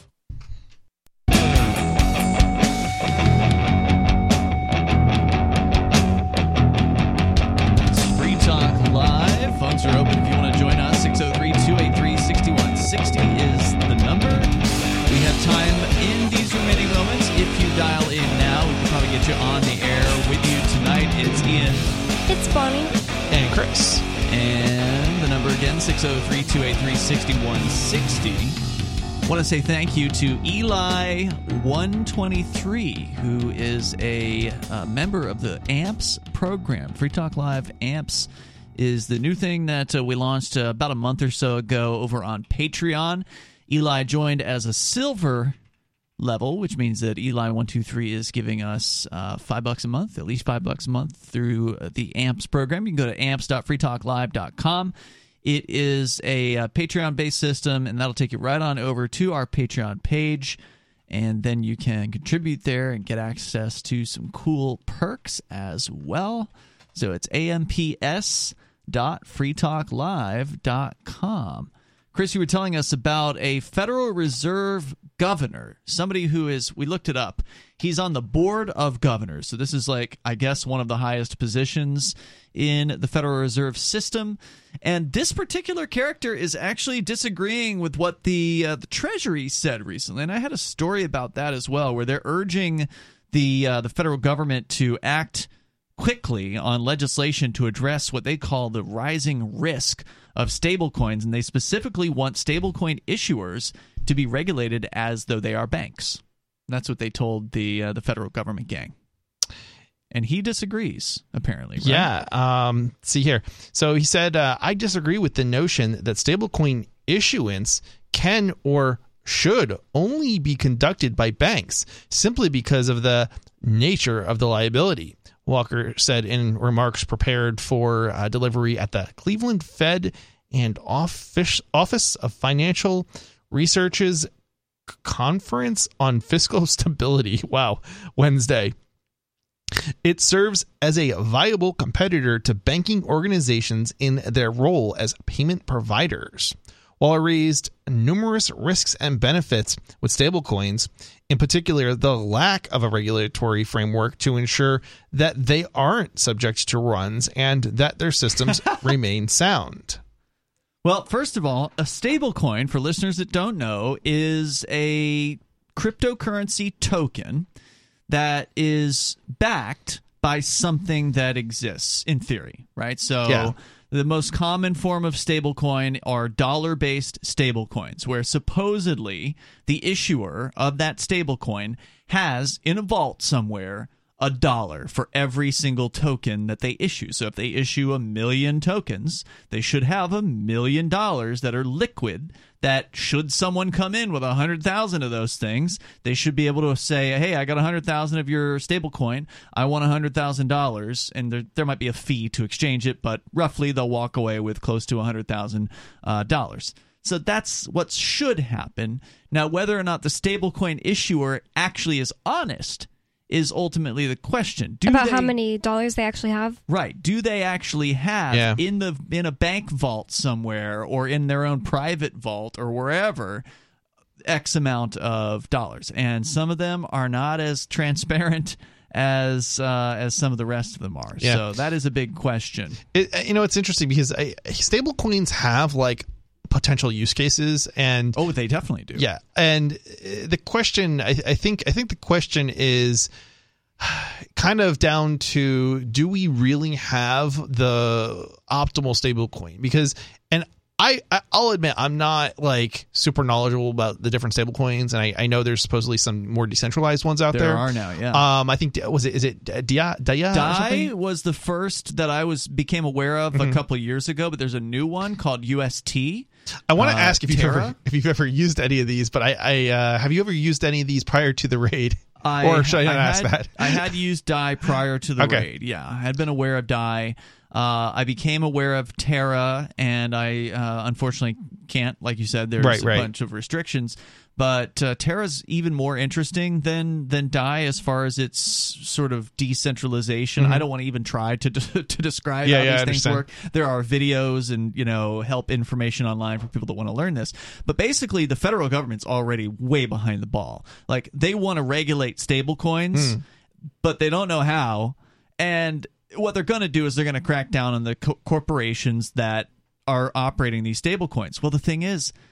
The decentralized ones aren't being run by centralized corporations. They're essentially decentralized finance. Right, They're right. essentially like an algorithm that they don't have dollars backing them. They're just worth a dollar. I, I I will say I have heard that uh, was it is it is it you- I'm not sure how you pronounce is it DeFi or DeFi or something DeFi, I guess. decentralized finance. Yeah, DeFi is not as decentralized as They um, want you to think it is? They want you to think. That's what I've heard. That's true. Now it, I think that's coming from the regulators' mouths. So no, but it's also true. Okay, so it might be. So that's kind of, and, and this is one of these. These are. This is kind of like one of these things. You know, I don't. I. I. I I'm not. I'm not as confident in stable coins because of that centralization and the the, Right. the way things currently are. I think we it. And I think if you go more decentralized, you may run into issues of it being less stable, right? But that isn't necessarily a, a bad thing if it's at least stable enough, if you know what I mean, right? Because even the dollar changes in value, right? It, it becomes worth less. The the other uh, stable coins are also not you know perfectly a dollar. Sometimes they're ninety nine point nine eight cents, or they're dollar point zero five Mm. or whatever.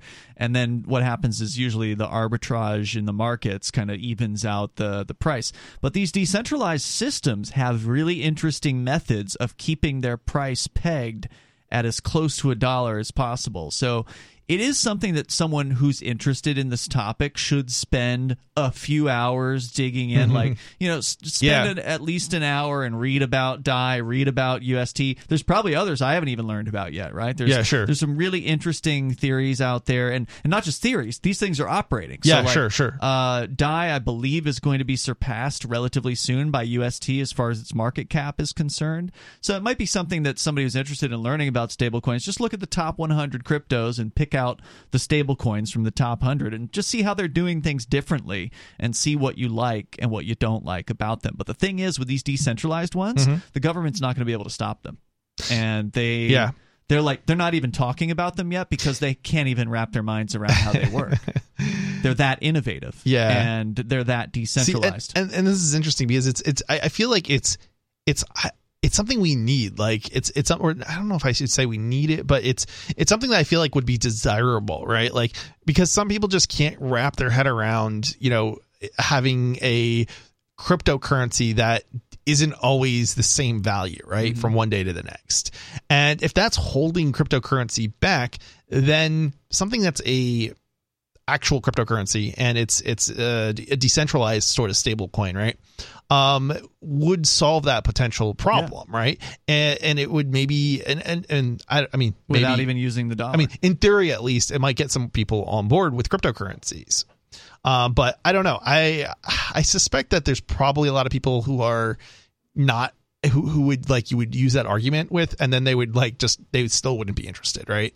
So yeah, I don't think that's going to be the ultimate crux of whether or not people get interested in cryptocurrency. Personally, I mean, it can't hurt to have those options in the market. yeah, right, right, right. Um, but stablecoins are useful for exchange purposes because if you take, uh, let's say, Bitcoin, right? So Bitcoin was sixty-eight thousand dollars the other day, and Bitcoin starts to fall. Sure. Well, if you think Bitcoin's going to continue to fall and you have some of it, then you can sell it for the stable coin turn it into the its dollar value, watch the Bitcoin price fall if it does, Right, because right, it could go back up two seconds later. But you know, Yeah, you yeah. take the bet that it's going to keep falling. Then, as it's falling to where you think the bottom's going to be, then you use the dollar-based stablecoin Yep. that you got to buy more Right, of what you had before. So it's a tool, yeah for that and, and- purpose. And, this is this is this is kind of what I was what I was trying to get at earlier, and I I, I, I probably misspoke a little bit, but there are use cases, obviously, And that's the Um, big one. and that's the big one, right? And so that's not a use case that I am uh, personally. You're not a trader. I'm not a trader, right? Yeah, I don't. I'm not either. I don't invest I don't- in cryptocurrency. I couldn't right? pick what's So- going to happen. It's impossible to me. It's Right. like crazy to try to predict what the market's going to do. I want to go to Rob. He's on the line in Vermont. Go ahead, Rob.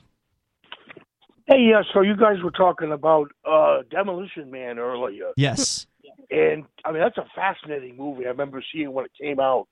But there's a scene in that movie there where they're in the bathroom, and the three shells. I mean, is that supposed to represent a a, a, bo- a variant version of a of a bidet or? So yeah, you're referencing one of the funnier, stranger scenes in the movie where Sylvester Stallone is trying to figure out what the three seashell system is in the bathroom. I have definitely seen this movie. Yeah, it's memorable, right? Uh, and they never really, and thank you, Rob, for the call tonight. They never really explain it. It's up to your imagination Yeah. to figure out what it uh, what it means. But that's the reason why the character goes out, curses a bunch of times into the machine that issues tickets for every curse word, and then he takes the bunch of the tickets into the bathroom with him, so he doesn't have to deal with figuring out the three seashells. So he uses the tickets for his toilet paper. It's pretty funny stuff. You got to see Demolition Man if you've never seen it before. We'll see you tomorrow night online. In the meantime, freetalklive.com. Join liberty minded voluntarists, anarchists, and libertarians from June 27th through July 3rd for the sixth annual Fork Fest at Rogers Campground in the beautiful White Mountains of New Hampshire. Fork Fest is a fork of the Porcupine Freedom Festival, which sold out for the first time in 2021. Fork Fest takes place the week after PorcFest, but Fork Fest is decentralized, which means that there's no ticket cost and no one is in charge. All you have to do to join the fun is reserve your camping site, RV site, or motel room with Rogers Campground for June 27th through July 3rd. There's no better place to celebrate Independence Day than around other freedom loving activists in the Shire. You can find out more at the unofficial website, forkfest.party. You can also connect with other attendees on the Forkfest Telegram and Matrix chat rooms, as well as the Forkfest forum. You can find links to those at forkfest.party. We hope to see you there. Forkfest.party. So the protection of life, liberty, and property is, is what the Free State Project is all about. But it's an, it's an effort to move 20,000 people who understand. It's about demonstrating to the entire country. That, yeah, we can have a free market, a truly free market. Making it just a freer, great place to live. It's the world's largest voluntarist libertarian community, and it's it's only getting bigger. That's amazing to be able to move to a place where other people like passionately believe in being free and independent. What the Free State Project is managing to do, though, is to put their money where their mouth is. Physically getting up across the country and saying, let's go someplace and let's demonstrate the power of these ideas. There's a lot of kind of philosophy that surrounds liberty. There's a lot of thinking about it and talking about it. But here in New Hampshire, people are doing it. 101 Reasons Liberty Lives in New Hampshire, a documentary by Free State Project Early Movers. Watch it free at 101reasonsfilm.com. 101reasonsfilm.com.